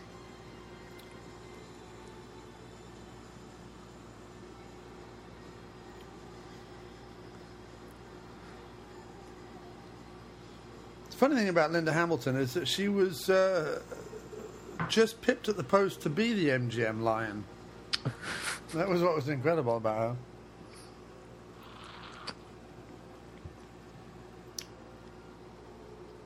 She's fit, isn't she? Oh yeah, with the pigtails. Yeah, not as not as fit. That's Paul Rudd, wasn't it? Yep. I think it was Paul Rudd, his first role. No, it was Rawl Pud. which is uh, they often get mistaken. Look at the tables; they're not even proper tables. Nah. Western style.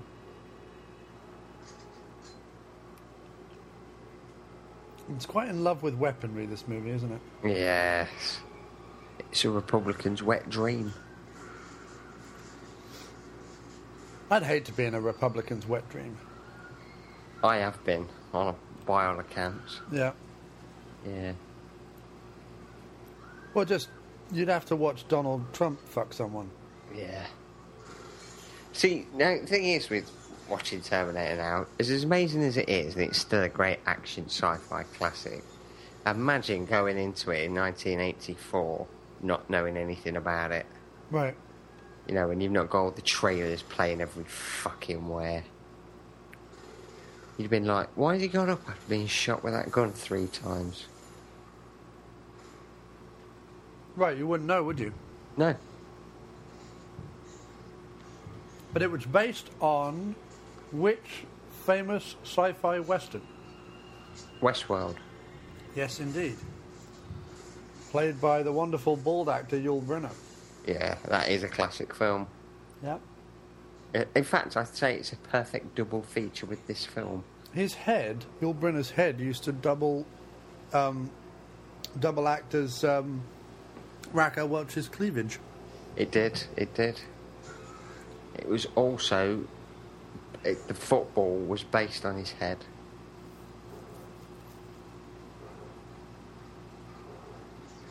Leicester started the season today with a 4 2 win. Excellent. That's not the football team. That's just a guy you know called Lester, right? Yes, Lester Piggott. Yeah. And I was just watching an advert the other day that used that exact graphic, or different, not, but used that idea that the the guy in the advert was a robot. Yeah? And this starts what is, you know, a very long and substantial car chase. Takes up, you know, at least a third of the film. Well, this film could actually just be called Chase. 'Cause It's nothing but chasing. Right. And he was dead. I mean, this this is this film. I remember my dad showing I want to see your titties. I've seen the maid's titties. Now let me see yours.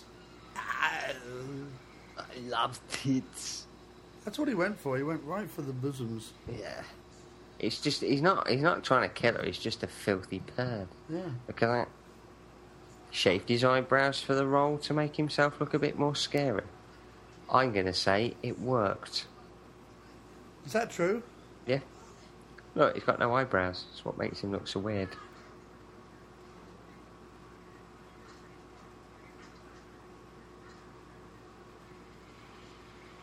And he was terrifying. It was one of the first films my dad showed me, and it terrified me beyond all consciousness and thought. Beyond all consciousness, time, and reason. Time stood still as I When I was a young grabbed my penis and tucked it and said, Daddy, I'm so scared of the Terminator. Daddy, I'm scared of my own body.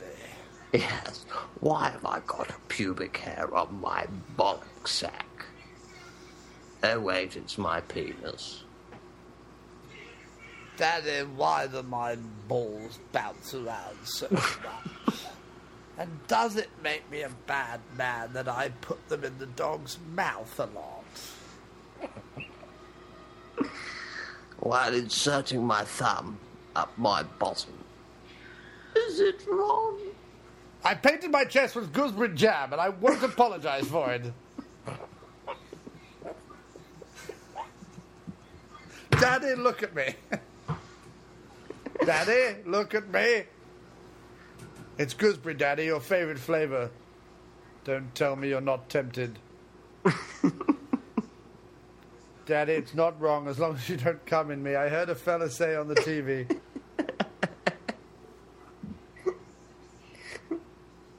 That is that is one way to really freak your parents out, isn't it? You went into and went, you know, you can stick it in there. It's only not come in me. It's not illegal.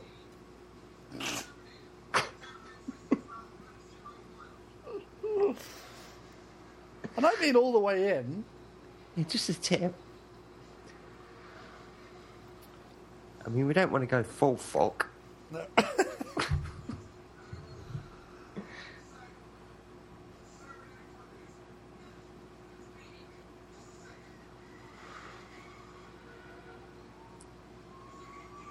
Yeah. Put your head down. Suck my cock while you're at it. Yeah, this is how you're gonna get pregnant. Swallow it. And then spit it back up your fallopian tubes. Of course, he was a virgin, wasn't he? In the story, he's like he's never done it with anyone. Bet he knobbed John John Connor though, Yeah, I bet. not knowing it was his son. Which, of course, doesn't really make any sense. What that he didn't know it was his son. No, that John Connor is his son. Why? Well, because if time is a line, if time is linear, right? Yeah. He's come back from the future, fucks her, then she has John Connor, and he grows up to be John Connor, right? Yeah. But time's linear, so the original timeline before he comes back from the future, she doesn't have any children, or if she does. So, how would he? Do you know what I mean? Yeah, yeah, I do know what you mean. I've never thought about it like that. That's a good point. This film's shit.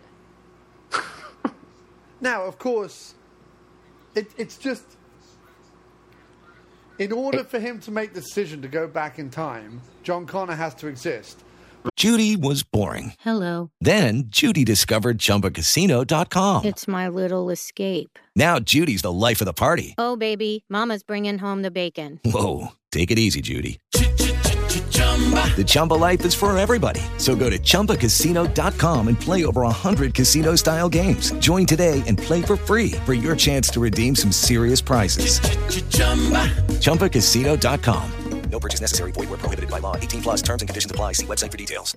With the Lucky Land slots, you can get lucky just about anywhere.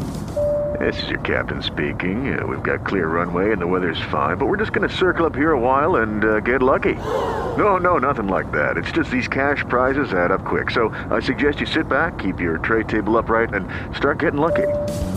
Play for free at LuckyLandSlots.com. Are you feeling lucky? No purchase necessary. Void where prohibited by law. 18 plus terms and conditions apply. See website for details. But John Connor can only exist if he goes back in time. That's Yeah. the problem with it. John Connor only exists after he's gone back in time, right? But in order for him to go back in time, John Connor has to exist. That's the problem with the whole thing.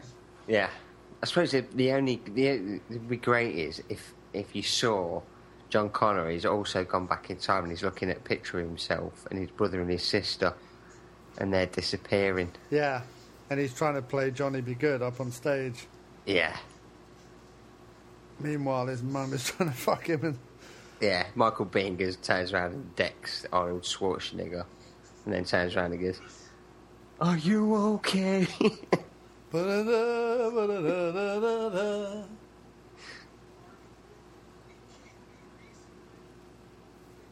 I'm just saying the whole thing doesn't work. no, it don't. Do you know what I mean? I do know what you mean. I wish people would say the same thing about my cock. What? what the whole Absolute- thing doesn't work. no, no, The no. whole thing doesn't work. Scrap it and go back again. Get a new one. No, what he says. It's a filthy disgrace of a penis. No, what he says. It can't be bargained with, it can't be reasoned with, and it absolutely will not stop until you are dead. Yeah. Told you, no eyebrows, look. Weird. But they've got to be. See, I don't think he shaved them for the role because his, his eyebrows look so covered up with makeup. It could be, uh, it could be uh, like a little bit of latex. Yeah, I think they covered it up. I don't think he shaved them. He said that he shaved him, lying bastard. No. Because you can see that there's different colours. It's like, and it's like a big ridge. He's got like I mean, I don't think you have like big fucking pronounced eyebrow ridges. I mean, maybe he does. Maybe his eyebrow ridges are all roided up because he was Yeah. Sucking roids through his eyebrow holes. I've no idea. Yeah, maybe. No, I'm a weight train as well. Is Arnie Welsh now? Is he? He is, yeah. Comes from the valleys. I like some Give, cheese give on me your clothes and a cheese on toast. Cheese on toast, please. Sing some of that old Tom Jones. It's not unusual to be fucked by Arnie. Not unusual for me to pump your ass. But if I see you hanging around in the laundry, I will fuck you. It's not unusual to see me cry. To see me cry all over your face. And tits. Did you see Spy with Jason Statham? I did, yes. Is it any good? Yes, but not for Jason Statham, unfortunately. I mean, he's all right in it, but it's it's good for other reasons. Oh, okay. So it's worth watching when it comes out then. Yeah. Yeah, I don't really know what's happening with old Stath. He said that he'll do a fourth uh, Expendables.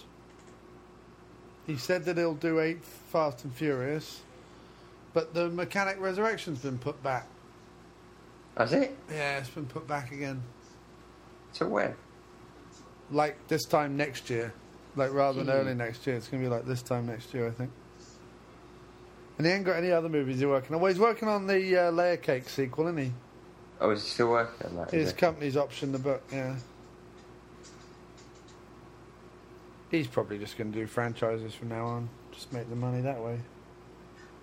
Viva la Madness. Yeah. Oh, he's, he's producing that as well. I like to believe that this entire film is really a ploy of Michael Biehn and Arnie to, to fuck Linda Hamilton. I reckon they're sat around in the future, right? Michael Biehn has said to Arnie, look, I'm pissed off with there being no women with big 80s feathered lion like manes around here. They've all got like shaved cropped head or or like little little pixie hairdos and I, I don't want any of it. I want a big lion maned 80s woman. And Arnie's like, yeah, I like it. I like to hold the hair when I'm fucking them. Michael's like, yeah, okay, all right, Arnie, whatever. But listen, how about we devise this scheme whereby we'll just pick a name out of the hat, it doesn't matter.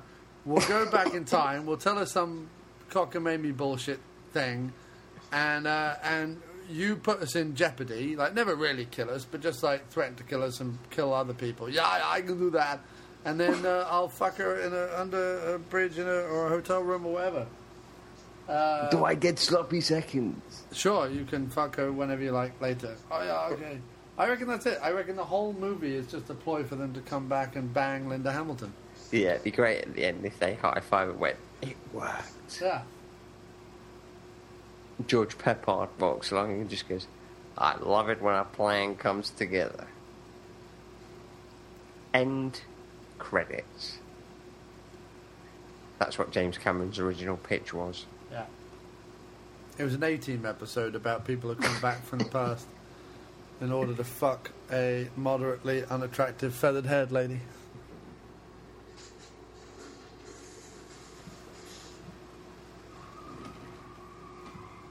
How much cocaine do you think everyone was on making this movie? Uh, do you think Arnie was, or do you think he was just content with the steroids? I think Arnie was probably huffing huffing roids for most of the movie, but I would imagine cocaine was flying about the set. It wasn't a big deal then, because back in the 80s it wasn't addictive, was it? No. And it was the good shit.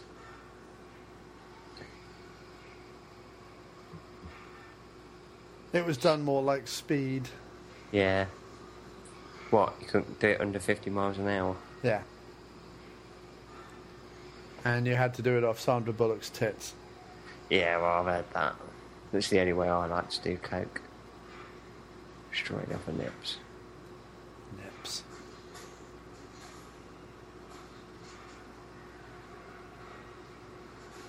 Arnie, of course, after doing Total Recall, would never be content with a two-titted lady again.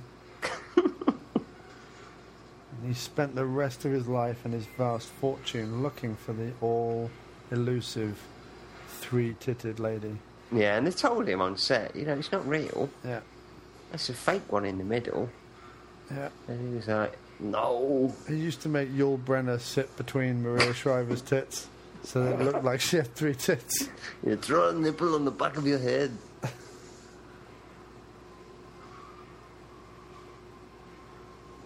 that, that, that probably hurt a bit, that would.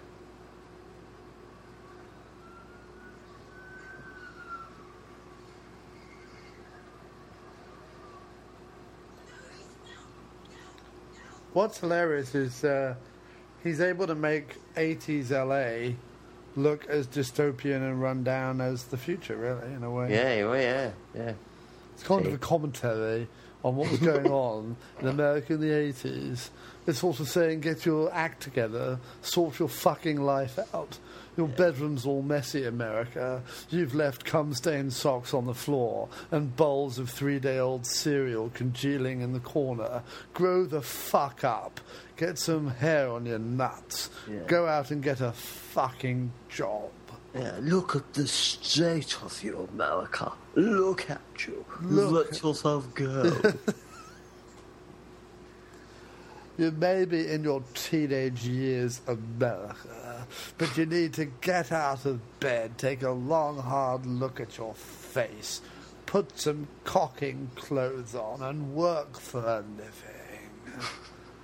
this times have moved on from the old west, America. You can't lie about anymore, touching your pee pee and eating cheese flavoured snacks. They still haven't listened. No. It's funny, Obama made that exact speech the other day. yeah, It's just nobody listens to his speeches anymore. yeah. I want to live in a world where we grow the fuck up. Now listen here, America. You can't lie around all the time, touching your cock and eating cheesy based snacks. Yeah, your cock or your vagina. At some PC. point, you have to get up, get out, and get a job, and touch your cock on your own time. Yeah, don't do it on my time. Don't do it at work. It's filthy. Well, do it at work, but don't make it so fucking obvious. And don't ask me beforehand. Don't come up and say, Excuse me, President, can I go touch myself in the bathroom? Just go do it. I don't want to know about it. This, this is fucking good effect, isn't it? This is, It is, yeah. I just cut my arm open. I imagine this is really what it's like if you're Arnie. The funny thing is, in this movie, he obviously plays an indestructible robot, but in other movies at the time where he's meant to be a human, he plays it much the same way. That's good, isn't it? It is a good year.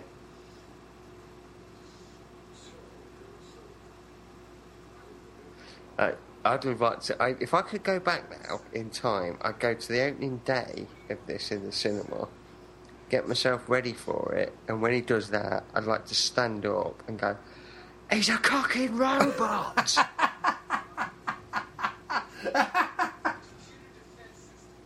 I would actually like to go back. You see that cop in the pink shirt? yeah, I'd like to take him out for some muffins yeah. and coffee. Yeah, take you out for a bagel. Uh, pay no attention to my lazy eye.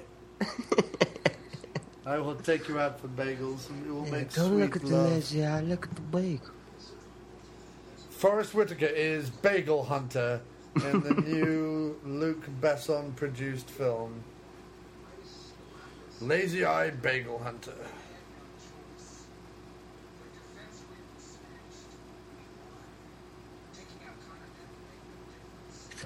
Scoff at Michael Biehn, telling you about his his future. There's no more T-shirt, more 80s than that T-shirt that Michael Biehn's wearing, is there? With the high sleeves. Oh, it's my favourite. I've got three myself. I've got three of them.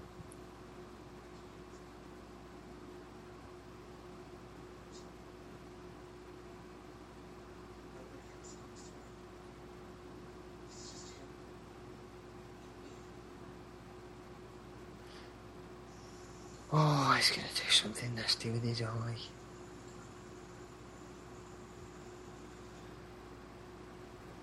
He was fucking huge though. What? He's still huge now, but what if his fucking arms? This is how I cut my eye out. Yeah.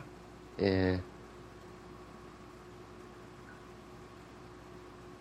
There's a bit more blood than that.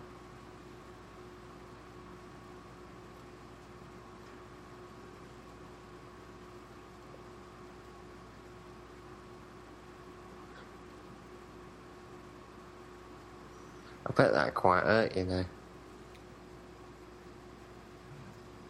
What's interesting is, you know that um, the ugly uh, bollock faced man, Michael Pollard.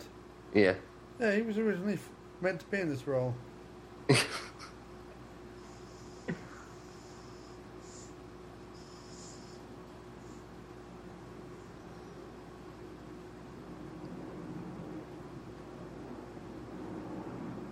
It's very brave to do complete animatronics on Arnie's whole face. See, there. every, so- so I've seen some people say, "Oh, you know, you know, looking at it now, it don't look great."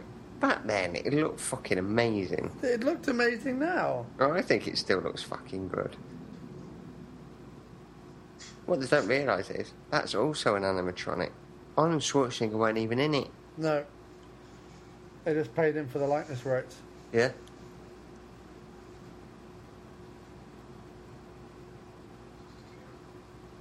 But it'd be amazing if we found out that Arnold Schwarzenegger wasn't actually real all along. He was just an animatronic created by Stan Winston.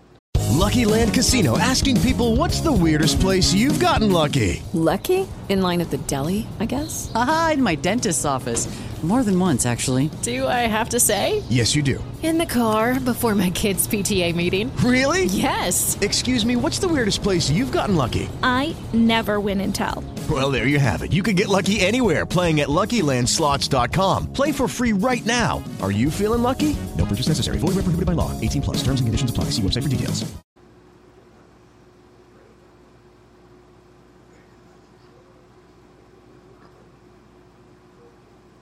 So Linda Hamilton's hair is definitely an animatronic.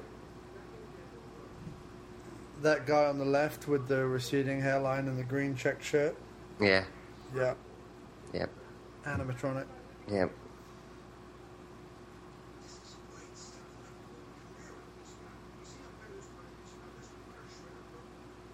No, he's not receding hair That's just he's just got a very unfortunate hairline. Hair's always been like that. Since he was a baby. Yeah. It, you got, it, it's interesting, isn't it? Because like a lot of people go, "Well, I can never be an actor because you know I'm not handsome enough, and I'm not this, and I'm not that." And it's like, and you look at it and you go, "That guy's an actor. That guy's Yeah. in the Terminator."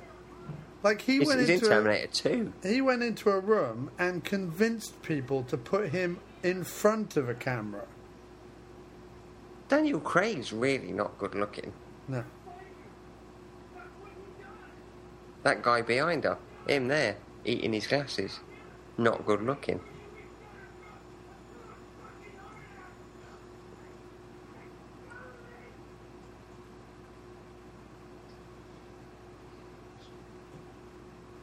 I was in a movie recently. Yes, I saw. I filmed a cameo for one of the greatest action movies to ever be made. Commando? It's going to be called Slingshot Cops. And I star in it as Willie John, the illegal fireworks dealer. When's that going to be? Uh, are they putting it up on YouTube again, or No, it'll be released on DVD probably early next year sometime. cool? My plan is while I live in America to cameo in as many movies as possible. That's my plan. Uh, will you get an IMDb page for this? Uh, yes, there will be an IMDb page for it, yes. Excellent.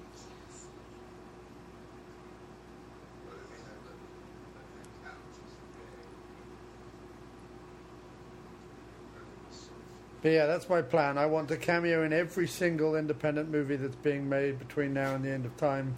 I also want to travel uh, to as many states as possible next year. That's the other plan. Very cool. Uh, I'm also going to release between now and next year five or six albums all about horror people, and then I'm going to be selling them in March next year at Horror Realm in Pittsburgh. That's a, a busy schedule. Mm-hmm. But that's the plan.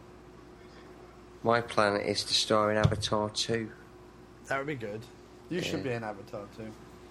Well, I'd be any fucking good thing about Avatar 2. I'm going to play the tail of one of those alien blue creatures. Erg, The only way I would appear in Avatar 2 is if I could have a sex scene with one of the cats. Yeah.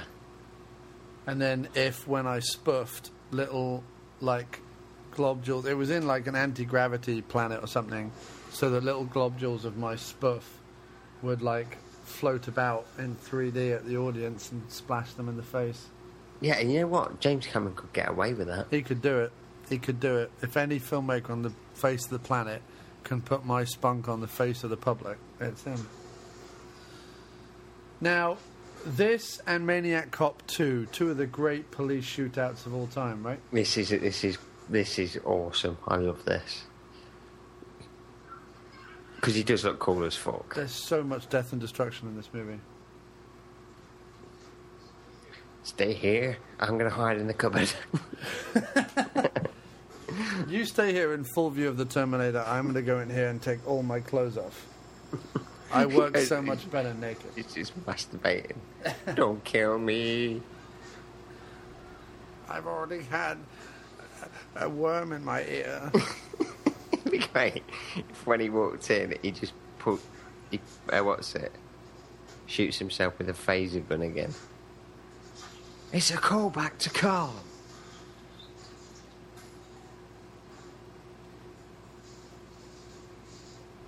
Oh, the guy with the pink shirt's getting restless. Yeah.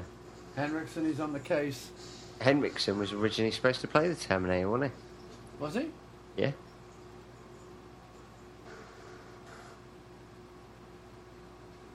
And Arnold Schwarzenegger was supposed to play Kyle Reese. Like, and Arnold Schwarzenegger was meant to play Sarah Connor. yeah, I Sarah put on Connor? a dress and the feathery hair. I shaved my eyebrows for the role. You, you don't need to, Arnie. No, I'll do it. I've already done it. Oh, now we've got to draw your eyebrows back on. typecast in Hollywood. I'd And, love, uh, I'd love to get. Like people say that I don't want to get typecast. I'd love to get typecast. Imagine just showing up and all you had to do was what you'd done before, and yeah. they pay you. As long as it's a fucking cool right, Right. cool role. I don't want to get typecast like uh, uh, what's his name is a paedophile or something. Yeah. oh, who are you? You know- oh, I'm always the male rape victim. Yeah. I, that, that, Every movie I'm in, I've been penetrated anally by someone much bigger than me. yeah. But being typecast is like the Terminator or something, I'd be like, yep, that suits me down to the ground. Well, you scream Terminator, mate. If I might do say so myself. Although I'm not sure a Terminator would have tattoos unless it was trying to blend in, I suppose. Mm.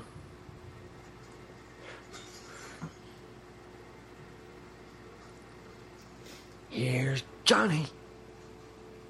Biehn's got something of a young Nicholson about him, hasn't he? He has, yeah. He was far too underused. What else has he done? What else are like his big roles?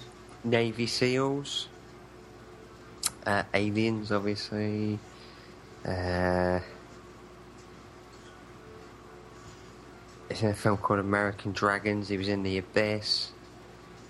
Uh, You've got to say one thing for Cameron. He's very loyal. he's very, very loyal. Paxton, Biehn, Schwarzenegger, Weaver.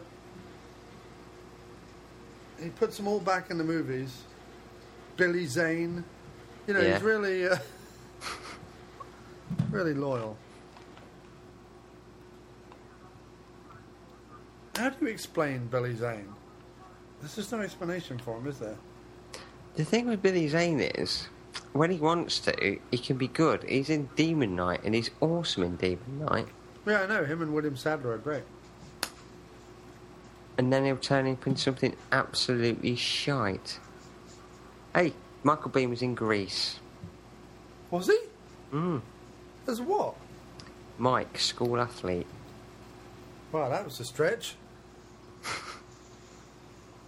you imagine the director of Grease going, I've got no time to give you all characters, just be fucking Mike and a school athlete. Anything else? No, that's it. I was in a film called Time Bomb with Patsy Kensit. Oh, Jesus, really? Mm. How'd she ever have a Hollywood career? Tits. Yeah. Fair enough, really. Yeah. Say no more, say no more. She did have some pretty good tits. Perky is the word I'd say.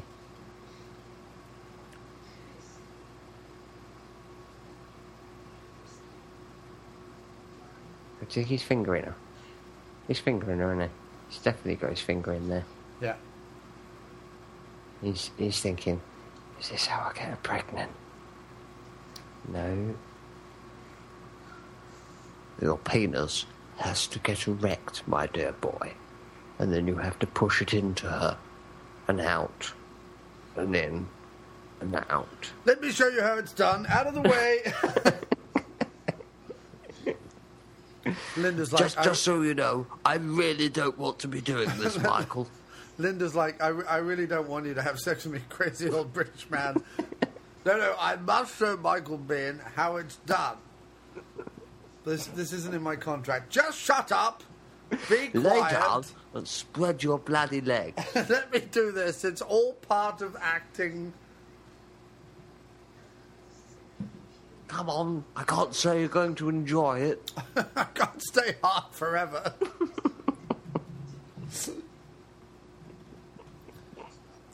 Would you spit on it? Go on, just spit on it, just a little bit. Because you're all, you're all tight and everything.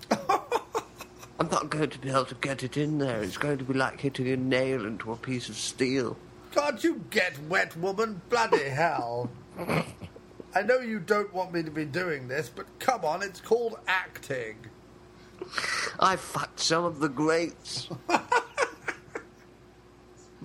Martha Plimpton, when she was in the Goonies. Uh, who else have I done? I've done uh, Adrienne Barbeau when she was in Escape from New York.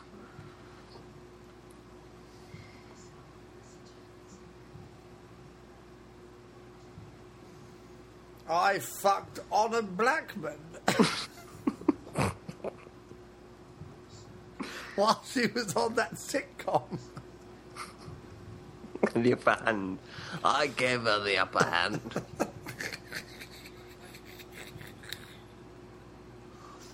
She was Pussy Galore, you know. Bit of an ironic name because her pussy was almost non existent.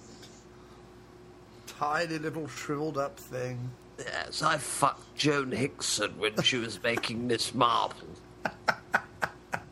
I didn't want to, but it's acting. Yes.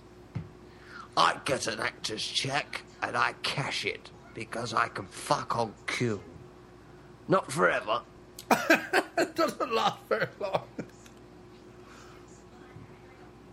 Oh, come on, spread 'em. I won't come inside you. I'll do it on his stomach.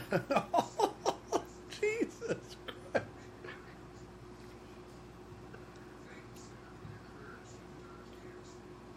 I fucked Vanessa Redgrave. she was unconscious at the time. yeah. Don't tell her about it. She wouldn't know.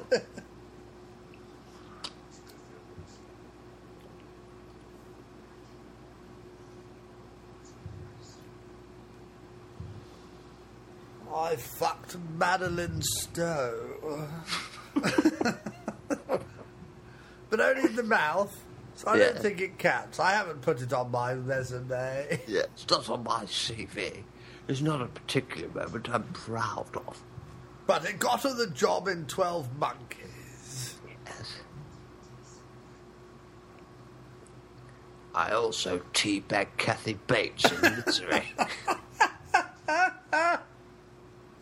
now that I did enjoy. That I did enjoy.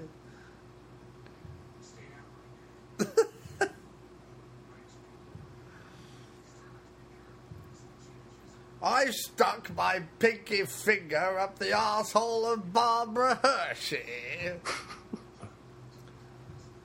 Get her the job in beaches.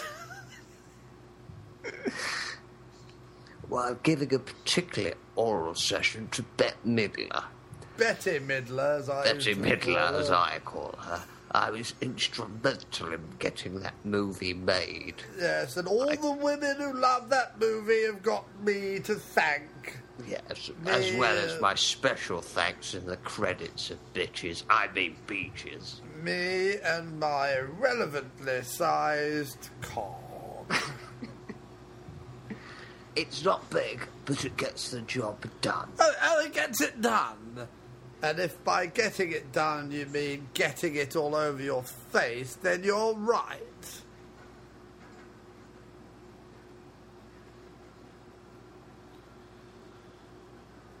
I wonder which factory, disused factory this bit was made at. Uh, 'Cause that was like a staple of the 80s and 90s, wasn't it? Yeah. Let's go and find an old factory that's not being used.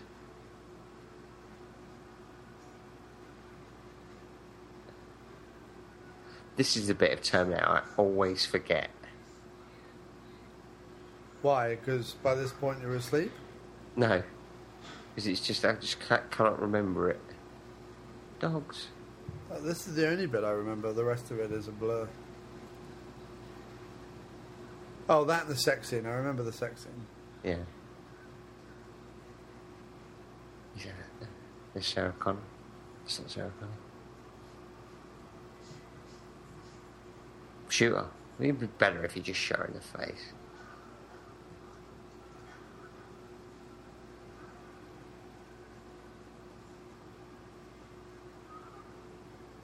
Oh, are you going to the uh, That guy Action was eating, eating my spuff out of a tin plate.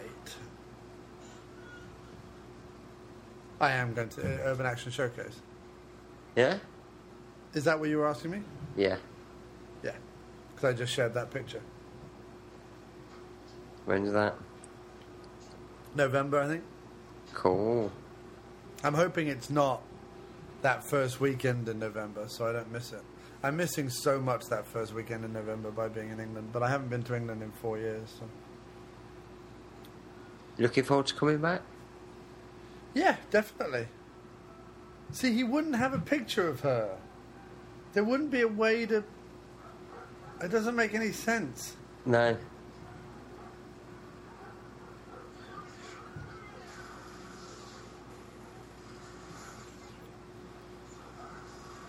It's certainly not a good picture. The tagline of this movie could be "Walk quietly and carry a big gun." That is a big gun. Yeah.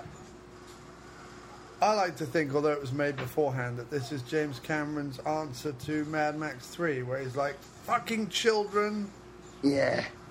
Show them all. And it just blows them all up. It's pretty cool in a minute, 'cause then his eyes got red. Yeah.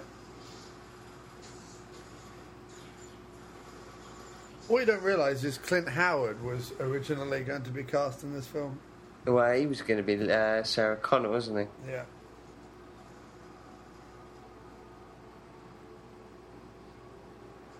That That's kind of gives you spooky. away, that does, doesn't it? That's kind of spooky.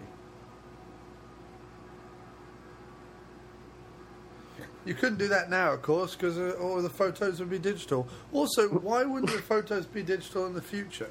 Like, he didn't really think about that, did he? Like, the future just looks like the past. Yeah, because he's a hipster, and he uh, sort of, oh no, no, I still not to carry around the celluloid picture. Oh, that makes sense. Yeah. That's why he's wearing uh, Biehn's like, dress shoes without any socks on. Biehn's like, look, um, I hope you don't mind, but while you were passed out, uh, I did put it in your bum hole. Yeah. You won't get pregnant from it. He's still wearing the shit covered pants though. Yeah, I can't understand why he's not changed them. They must be dead comfy. Yeah.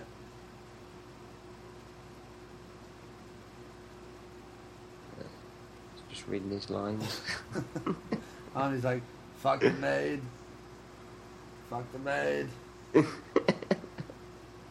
at That this is some hair. That now this guy was uh, uh, sexiest man, uh, 1981.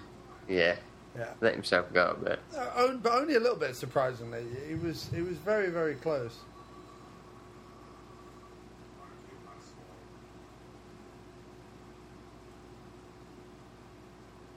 He was originally going to play the Terminator.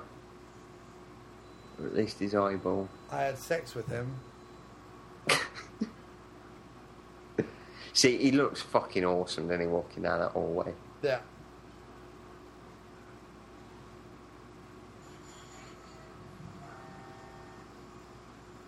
Tiki Motel, Tiki Motel, come in here for some sex. That was the jingle. That was the jingle, yeah. Yeah. It ran on the local uh, cable network. Tiki Motel, Tiki Motel, come and have a sex with a dog. how, how much With for the dog? Or with the dog? You the dog... It's just an advert where there's this family and this guy going, You know, Martha, I can't think of something I would rather do than find an Alsatian and fuck it in the ass. Do you think there's any motels that will let me fuck an Alsatian in the ass? But it's funny you should say that, John, but I just found this lovely year advert for the Tiki Motel. Says you can put it in a dog's ass. Fifteen dollars for half an hour, or twenty-five for the full hour. Well, that My sounds God, kinda swell, Martha, Margaret. That sounds marvelous. It was the original plot for Vacation, the movie. Instead of going to Wally World, they were going to go to the Tiki Motel, and Clark Griswold was going to fuck a dog. You know, Russ, when I was your age, I never got to fuck an Alsatian in the ass at a place called the Tiki Motel. Johnny Hughes gets called in by the studio. He's like, now, John, we've read the script and we're thinking probably Wally World would be more appropriate. We read the script, and I tell you what, it's funny. But by the time the guys get to uh, the Tiki Motel, and then you have this what seems to be a protracted ten-minute-long Alsatian fucking sequence. At that point, I think the script takes a slight turn for the worst, and I'm thinking that maybe we change it to you punching a cartoon moose. What do you say? How about we get everybody's favorite fanny, fun, funny, fanny, fanny, funny, funny, funny fat guy, John Candy, in, and you can take him hostage. But Oh, I was- want him to fucking Alsatian. well, well, I'm just thinking, John, that this is not gonna work, buddy. I tell you what, Alsatian fucking, it's not really summer comedy material. I'm telling you. It's more highbrow late night shit. It's more, you know, your intelligentsia is going to like it. Yeah, it's like this other script we've got about the minge that talks to everybody, Curly Sue. we we thought that'd be better about a child. Now, now, John, this uh, this script you've given us here about the uh, the breakfast gangbang, we're thinking like maybe Judd Nelson and Emilio Estevez don't double team Ally Sheedy up against the statue. How about and just go with us, John? they sit around in a semicircle and talk about life and their problems. Could you, could you write us something like that, John? I love the sequence. Look, I'm I'm absolutely in love with the sequence where Paul Gleason takes Molly Ringwald into a cupboard and, and fucks her mouth. I'm in love with it. I mean, we'd like you to do a different take on it, of course. Film it, and uh, we'll see how it works. I tell you what, you can film the mouth fucking. We'll let you film it. But I tell you what, maybe you try this other thing whereby he's an angry teacher and there are all some kids in detention. But I mean, I- Ferris Bueller's Day Off. I like that, but uh, how about instead of him and Cameron go around fucking whores all day, he has a girlfriend and learns something about himself. However, the scenes in Pretty in Pink with James Spader don't change a thing. Gold. James Spader, when uh, he was announced he was going to be in Pretty in Pink, was like, "Well, I only signed up based on all the scripts he'd written about fucking everybody." Now all of a sudden, I'm in this movie playing a rich asshole, and uh, I don't fuck anybody. It's quite miserable. See the original script for Home Alone. Pretty in Pink was at the end. Pretty in Pink was uh, uh, meant to be meant to have a sequel called Pretty in Brown, and uh, the And first James film, Spader was like, "I'll be in the sequel." the first film was all going to be about vaginas. It's a lot like a Lars von Trier film originally. It was going to be a dissection of the vagina. Well, not a factual dissection, like an inte- intellectual dissection of the minge in popular culture. And uh, and then they were going to do a sequel about the asshole. Then, of course, studio heads get involved and everything changes. Yeah, they think they know best. I'll tell you what, Home Alone, that was going to be a great film. It was going to be about this little child who gets endlessly raped by Joe Pesci. Yeah. The studio said that that was horrible. They said it was a crime, and they said that it would be disturbing and unpleasant for people to watch. Then I told them that I was casting Macaulay Culkin, and they said, have at it. We'd love to see that little shit abused every which way as possible. Yeah, anally. It was oh, they were very specific. They took me in. They said, "John, uh, This this idea you got for Ron Jeremy, Uncle Fuck. Can we it. change it to Uncle Buck? How about we get everybody's favorite fat funny man, John Candy?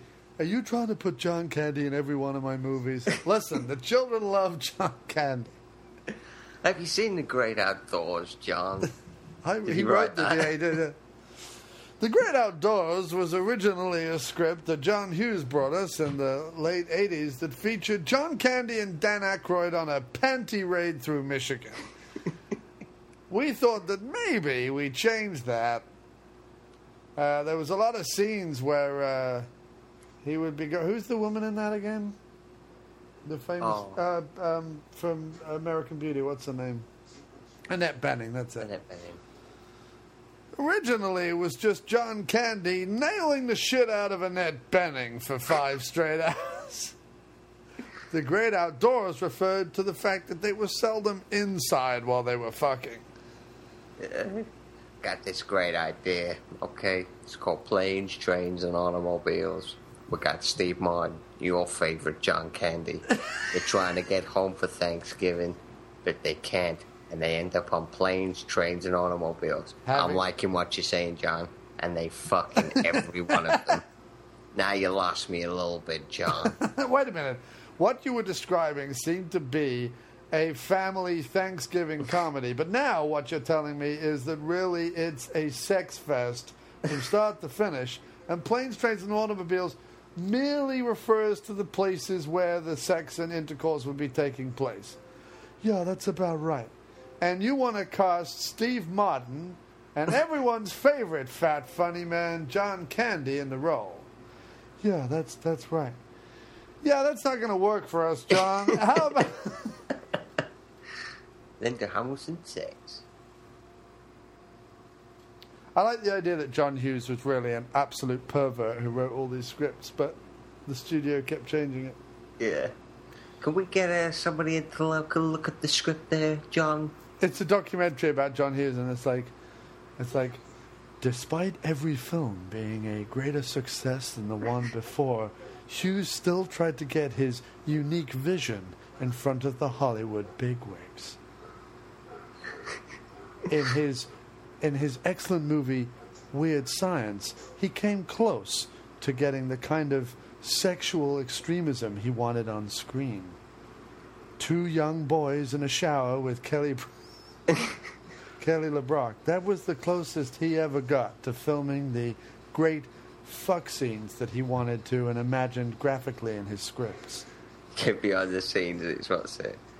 He's uh, a director, he goes, put it in now, Anthony. Hey, that's my wife. Steven Seagal supervised the uh, intercourse on that set. Yeah. By supervising, I mean he sat behind a door, looked through a little crack in the wood, and masturbated furiously into a tin cup. I wish this was a glory hole. Spartan burgers. All that's true story, though. Yeah. Yeah. John Hughes, filthy fucker. The only Perth shot, that, the only shot that remains from the original cut of the Breakfast Club gangbang, was the shot up Molly Ringwald's legs, where you see her vagina through her panties. Yeah. And Judd Nelson at the end walking away raising his hand. That was, did it. that was only so he could dry his fist off from all the juices. He put raises it and then what? He just cuts before he goes. Guess where this has been? Judd Nelson had to wear a glove at the end because his hand was so fucked up, having had to penetrate with his fist over 40 vaginas. I'm gonna what get was Judd quite Nelson to wear a glove. It was- Why? To promote safe fisting. It was possibly one of the most grotesque scenes I'd ever seen put on film.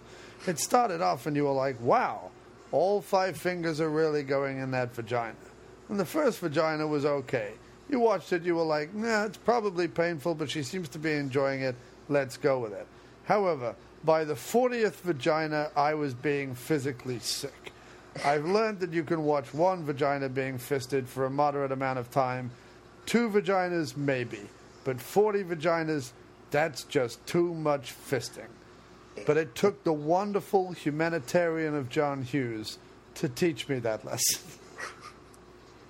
A lesson which I will take to my grave. And I will take it to my grave. You've seen the uncut shot of Caligula. Well, the Breakfast Club was originally worse than that. John Hughes would creep onto the set of the Breakfast Club late at night and film hardcore scenes between Paul Gleason, Judd Nelson, and Molly Ringwald. Being part of the Actors Union, they weren't too happy about it, but they did it. As John Hughes said, if you don't do it, you'll never work in this fucking town again. I remember one night I was on the Paramount lot. and John Hughes, high to his tits on eight balls of coke, came walking through, dick hanging out of the zipper at the front of his jeans, the severed head of a marmot in one hand, and a big can of lubricating jelly in the other. I said, Having fun, are you, John? He was like, I'm just putting the finishing touches to 16 candles. What a guy. What a guy.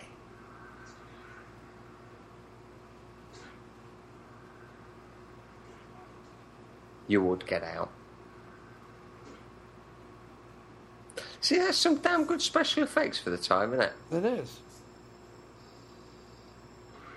I remember Harry Dean Stanton taking me aside on the set of 16 Candles and saying, Why are there so many dildos? when I thought this was just a simple film about a young girl's coming of age party. That's the thing about Harry. He was always asking questions. We didn't like it, Yeah. But he asked them. He asked them all the time. What Harry hadn't realized was that he had signed up for more than he had bargained for with John Hughes. Oh, what's he saying? Uh, Ferris Bueller's Day Off, the Sausage Queen of Chicago, Sausage King of Chicago. Yeah. That was John Hughes. Yeah, it was. Everybody Why? talks about like John. sausages? No, I like putting cocks on screen. Everybody, everybody talked about John Hughes in glowing terms as a wonderful, mild-mannered, soft-spoken humanitarian with uh, with wonderful intentions towards the human race and a very loving family man. The John Hughes people don't talk about is the man who had more violent and aggressive Asian pornography than any other human alive. That's the John I knew. that's the John I knew and loved intimately.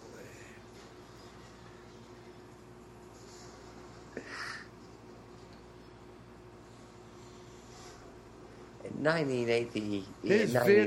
Vietnamese death camp fuck tapes were quite honestly some of the most graphically disturbing things I'd ever seen. You know that sequence in Home Alone when he sets fire to the top of Joe Pesci's head? I'm just going to tell you, that idea came from one of his fuck tapes.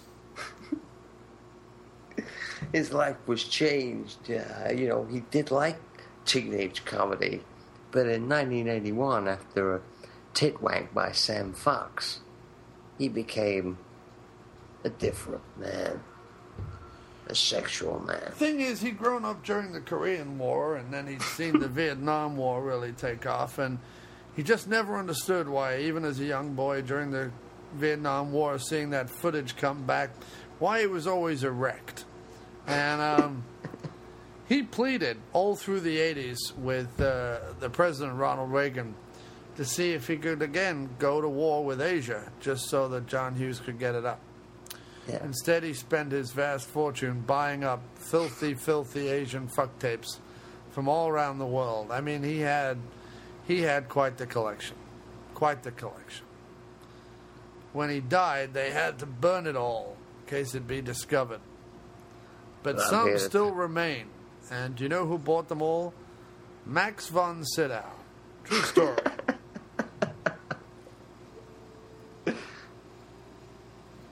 That'd be the greatest Hollywood story ever. it is. Yes, I, I fucking love the Korean fuck tapes.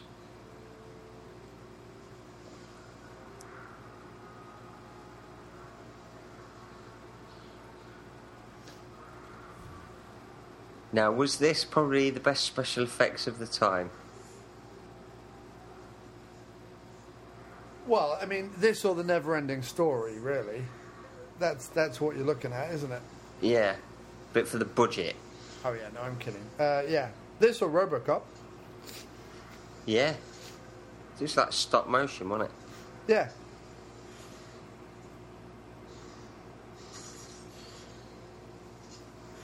I would just pull the plug out, rip out its batteries or whatever it's running on. Yeah. It's probably only a couple of Duracell. That's why it moves so slowly.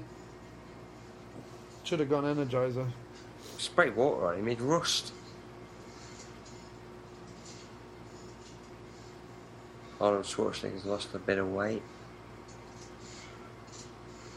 Great if he still had a huge cock. See, that's the only place really where you can tell that it's a bit fake. Well, it's not. It's all fake. Unless they, do you think they hired a real robot? Yeah. Was there a real robot working at this time? Now it'd just be Doug Jones. Or Andy Serkis Running round in his black leotard with green spots all over him. Back then, producer Robert Evans, who was a big Hollywood powerhouse, used to employ robots at his vast Beverly Hills mansion to pleasure the guests, whether they wanted it or not. Uh, you're at my party. and You if I go say you get wanked off by a robot, you get banged off by a robot. You would go into Robert Evans's house. You would be greeted by someone who looked a bit like C3PO. and he would ask you quite reasonably whether you wanted boy or girl, young or old. There was quite a selection as well. Different colors, different weights, different heights, different amount of tits. Arnold Schwarzenegger had a specific robot built for him with three boobs. He still has it to this day. Miranda, her name is. She could give two men tit wanks at the same time. It was breathtaking to watch. It was great for ironing out Hollywood deals. You want Frank Sinatra used to visit.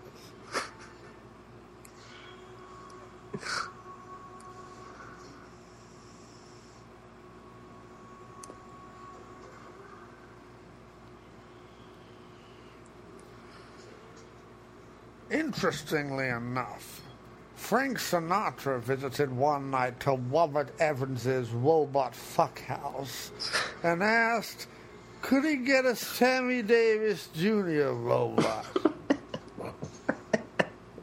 Took out the glass eye and went to town on it like a fucking animal. I got pictures, but the video was destroyed.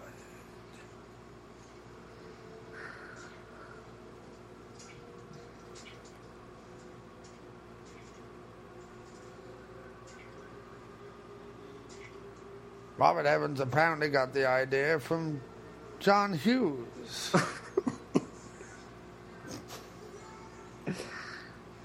John Hughes. I was thinking of doing a remake of Westworld. Good idea, John. Could you make that into a teenage comedy? How about they just fuck the robots?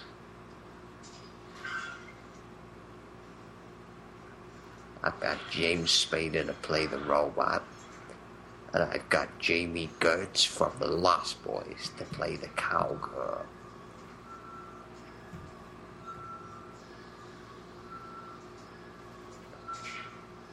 I like to think that this partially inspired like Ultron at the beginning of Avengers Age of Ultron when he's kind of like stumbling about and he's just that like proto robot before he becomes all big and shiny. I, I've not seen it. Oh, you haven't seen it? No. Probably for the best. It was shit. You have to wear it. James Spader was the best thing in it. Did he have a huge erect robot cock? No, which is, I mean, yes, but they had to CGI it out. Look at that. James Spader will be all over that, won't he? Yeah. He? Leg wound. Don't touch it, my dear. Let me come over there and fuck your leg. Yeah. Pull it out and I'll put it in.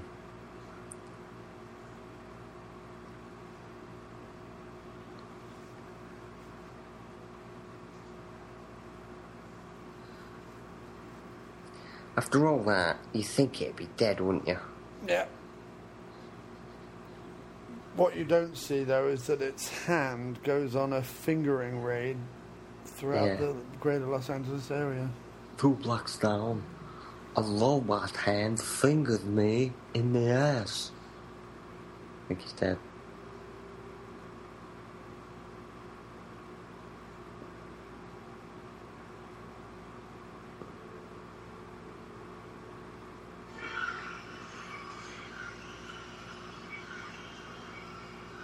Oh. Oh, still alive.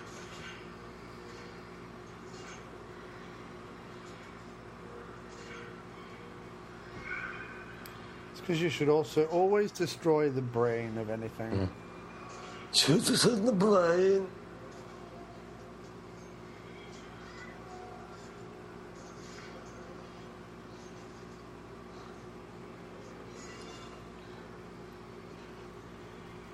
It's like a sex pest from the future, isn't it? Yeah, turns me on. Yeah.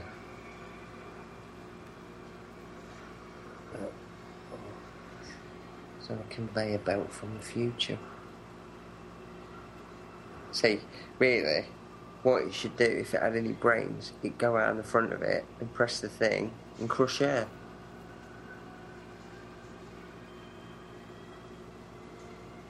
Yeah, but it doesn't have legs. It can't run or anything. No, it can't run, but it can crawl.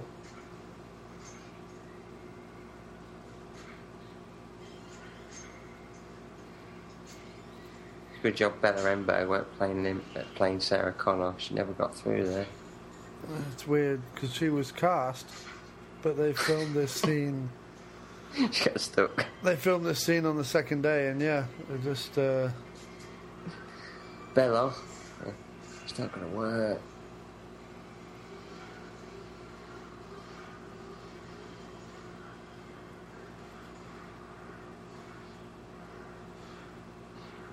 See, I just wouldn't know how. Like, I wouldn't know which button made it work. I would just be like, I would have to look at instructions and. Yeah. She's lucky that day electrocuted her, isn't she? Well, it's a good job it doesn't send her to the future.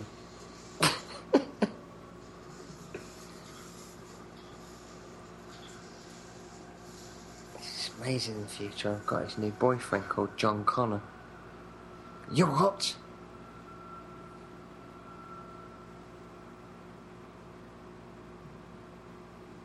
I'd keep that. Yeah. Be worth a fortune now. Everyone loves this movie.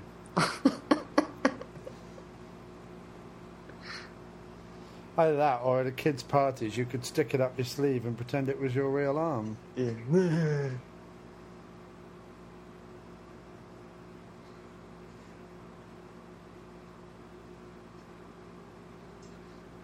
Is there any family for this? No. Okay, we'll just take it for the dogs. I like his hair.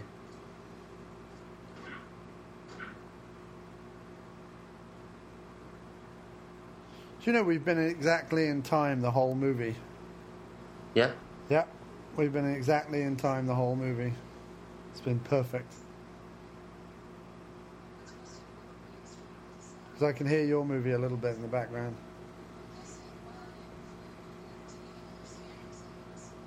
Okay, yours actually. This was a shit record. She tried to release this as a record. Do you remember that? Yeah, she's trying to do it on the fly. This is one of our podcasts. Yeah, Lin- Linda Hamilton sings the blues from a jeep in the desert. Just, just never took off. It's because she's turned fucking deaf. Yeah, wait, what happened to a fucking scooter that she had? Well, she sold it, upgraded. Her friend left her a lifetime supply of Johnnies, and uh, she's working her way through the Arizona desert. Fucking Yes. gas station attendant.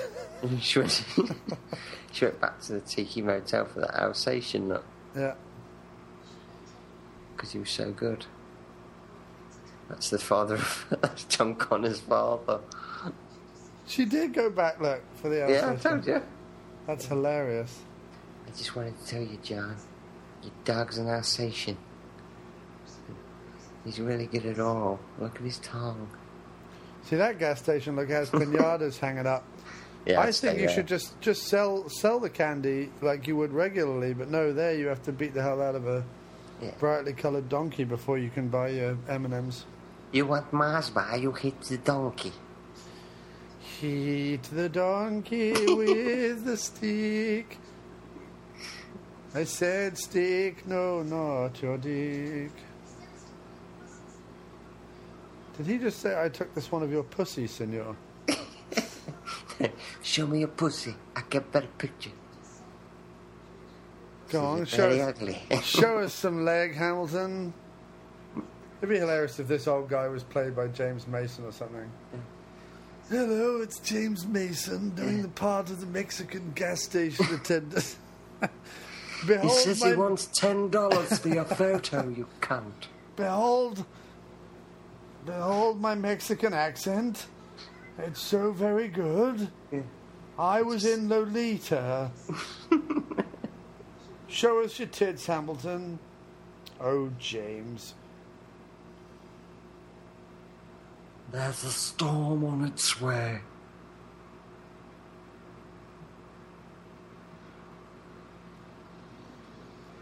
And now we found out where the photo was taken. Yes. I'd probably drive the other way. That Yeah. looks terrible weather. That looks like New Mexico. New Mexico looks like that. Yeah. Uh, New Mexico has shitty weather, uh, uh, like in pockets, so that you see like a storm off to the left, sun off to the right, and then like another storm out to the other end, and yeah, it's crazy. Harlan Ellison, of course, uh, this movie dedicated to him because uh, he died shortly while, uh, well, just before they were finished making it, actually, um, underneath uh, three very large women. Underneath the mango tree. Yeah.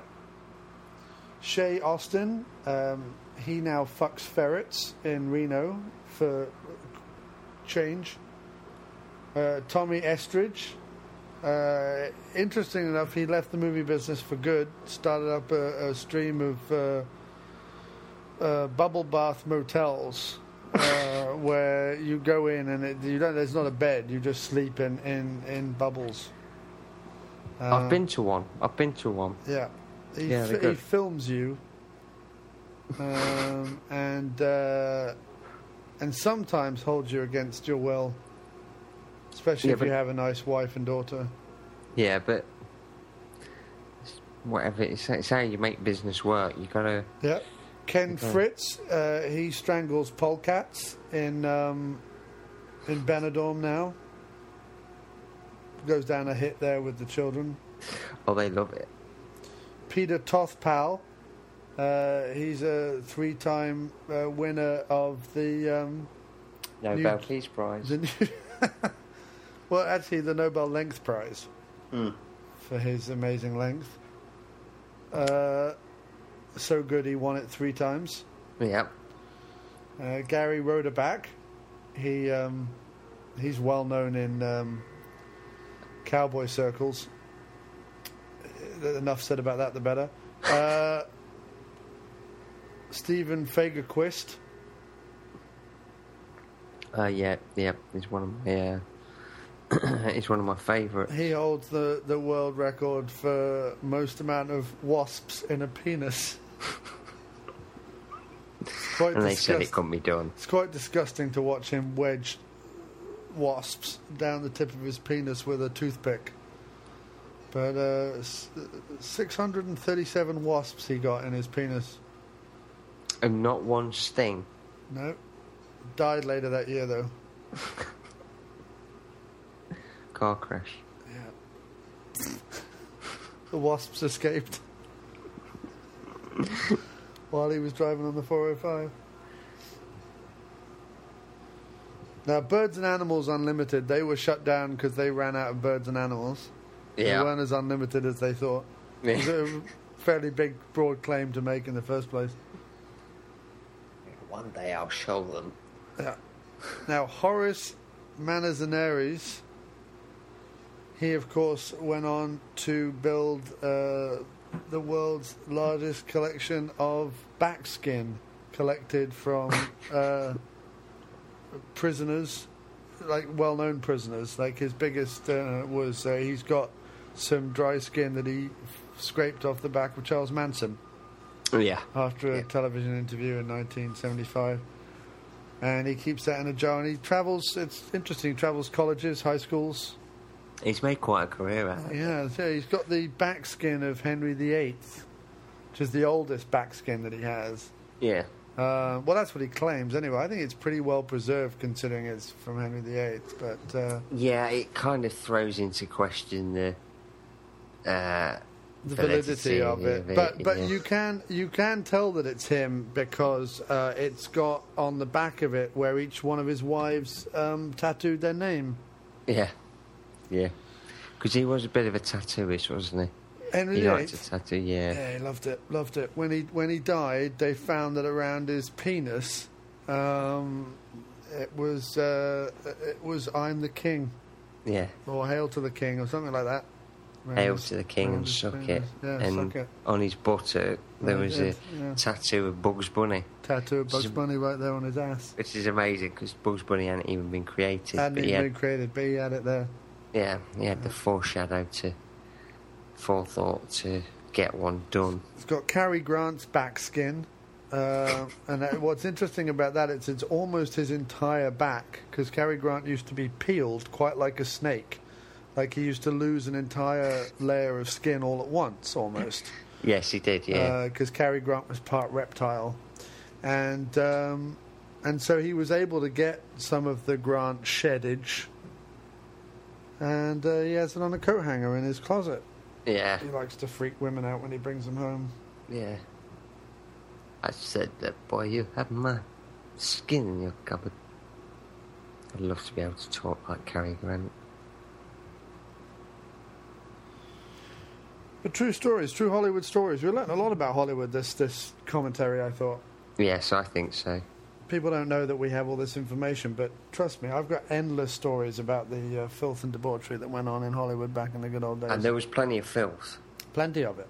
Oh. Uh, plenty of it. But uh, that's been a real pleasure, sir. Thank you so much for doing It's another good to be back. It is good to be back. What should we do next? Uh, let's. I tell you what. Let's. Uh, let's ask the listeners what they'd like to hear, Right. and then go against it. Yeah, let's go. Let's go the entirely the opposite. So, listeners, uh, you can either comment on our Facebook page or our Facebook group, or write to us at dractionkickass at gmail.com and tell us which commentary you would like to hear us do next. Can't guarantee we'll do it. No. But it would be nice to hear from you. Yeah, and I don't want to hear behind the candelabra. People don't seem to understand we're an action uh, commentary podcast. Um, the life, life and times of Liberace, while fascinating, um, are not are not what we're interested in here on the I'll show. tell you what I would like to hear about, and this will, if there's any other film, not action, what what would you like to do a commentary on? What if we, we, we broke away from the action mold for one show? Yeah, any film, not comedy because you can't go against comedy. Be it serious, be it horror, be it anything, as long as it's not a comedy. I would I would really like to do. There's a a, a documentary about concentration camps uh, called "The Sorrow and the Pity." I'd really like to do that. A four-hour documentary on Nazis. I think we could make it quite entertaining. Yeah. I think a lot of that has been exaggerated. Yeah. That propaganda against Hitler, terrible. Mm. Especially when Hitler invented the marshmallow and gave us so much joy. Yeah. So yeah, I'd like to know what you'd like us to. If you could hear us do one commentary, not action, what would it be? Not say we're going to do it. Just, just, ask, just asking a question.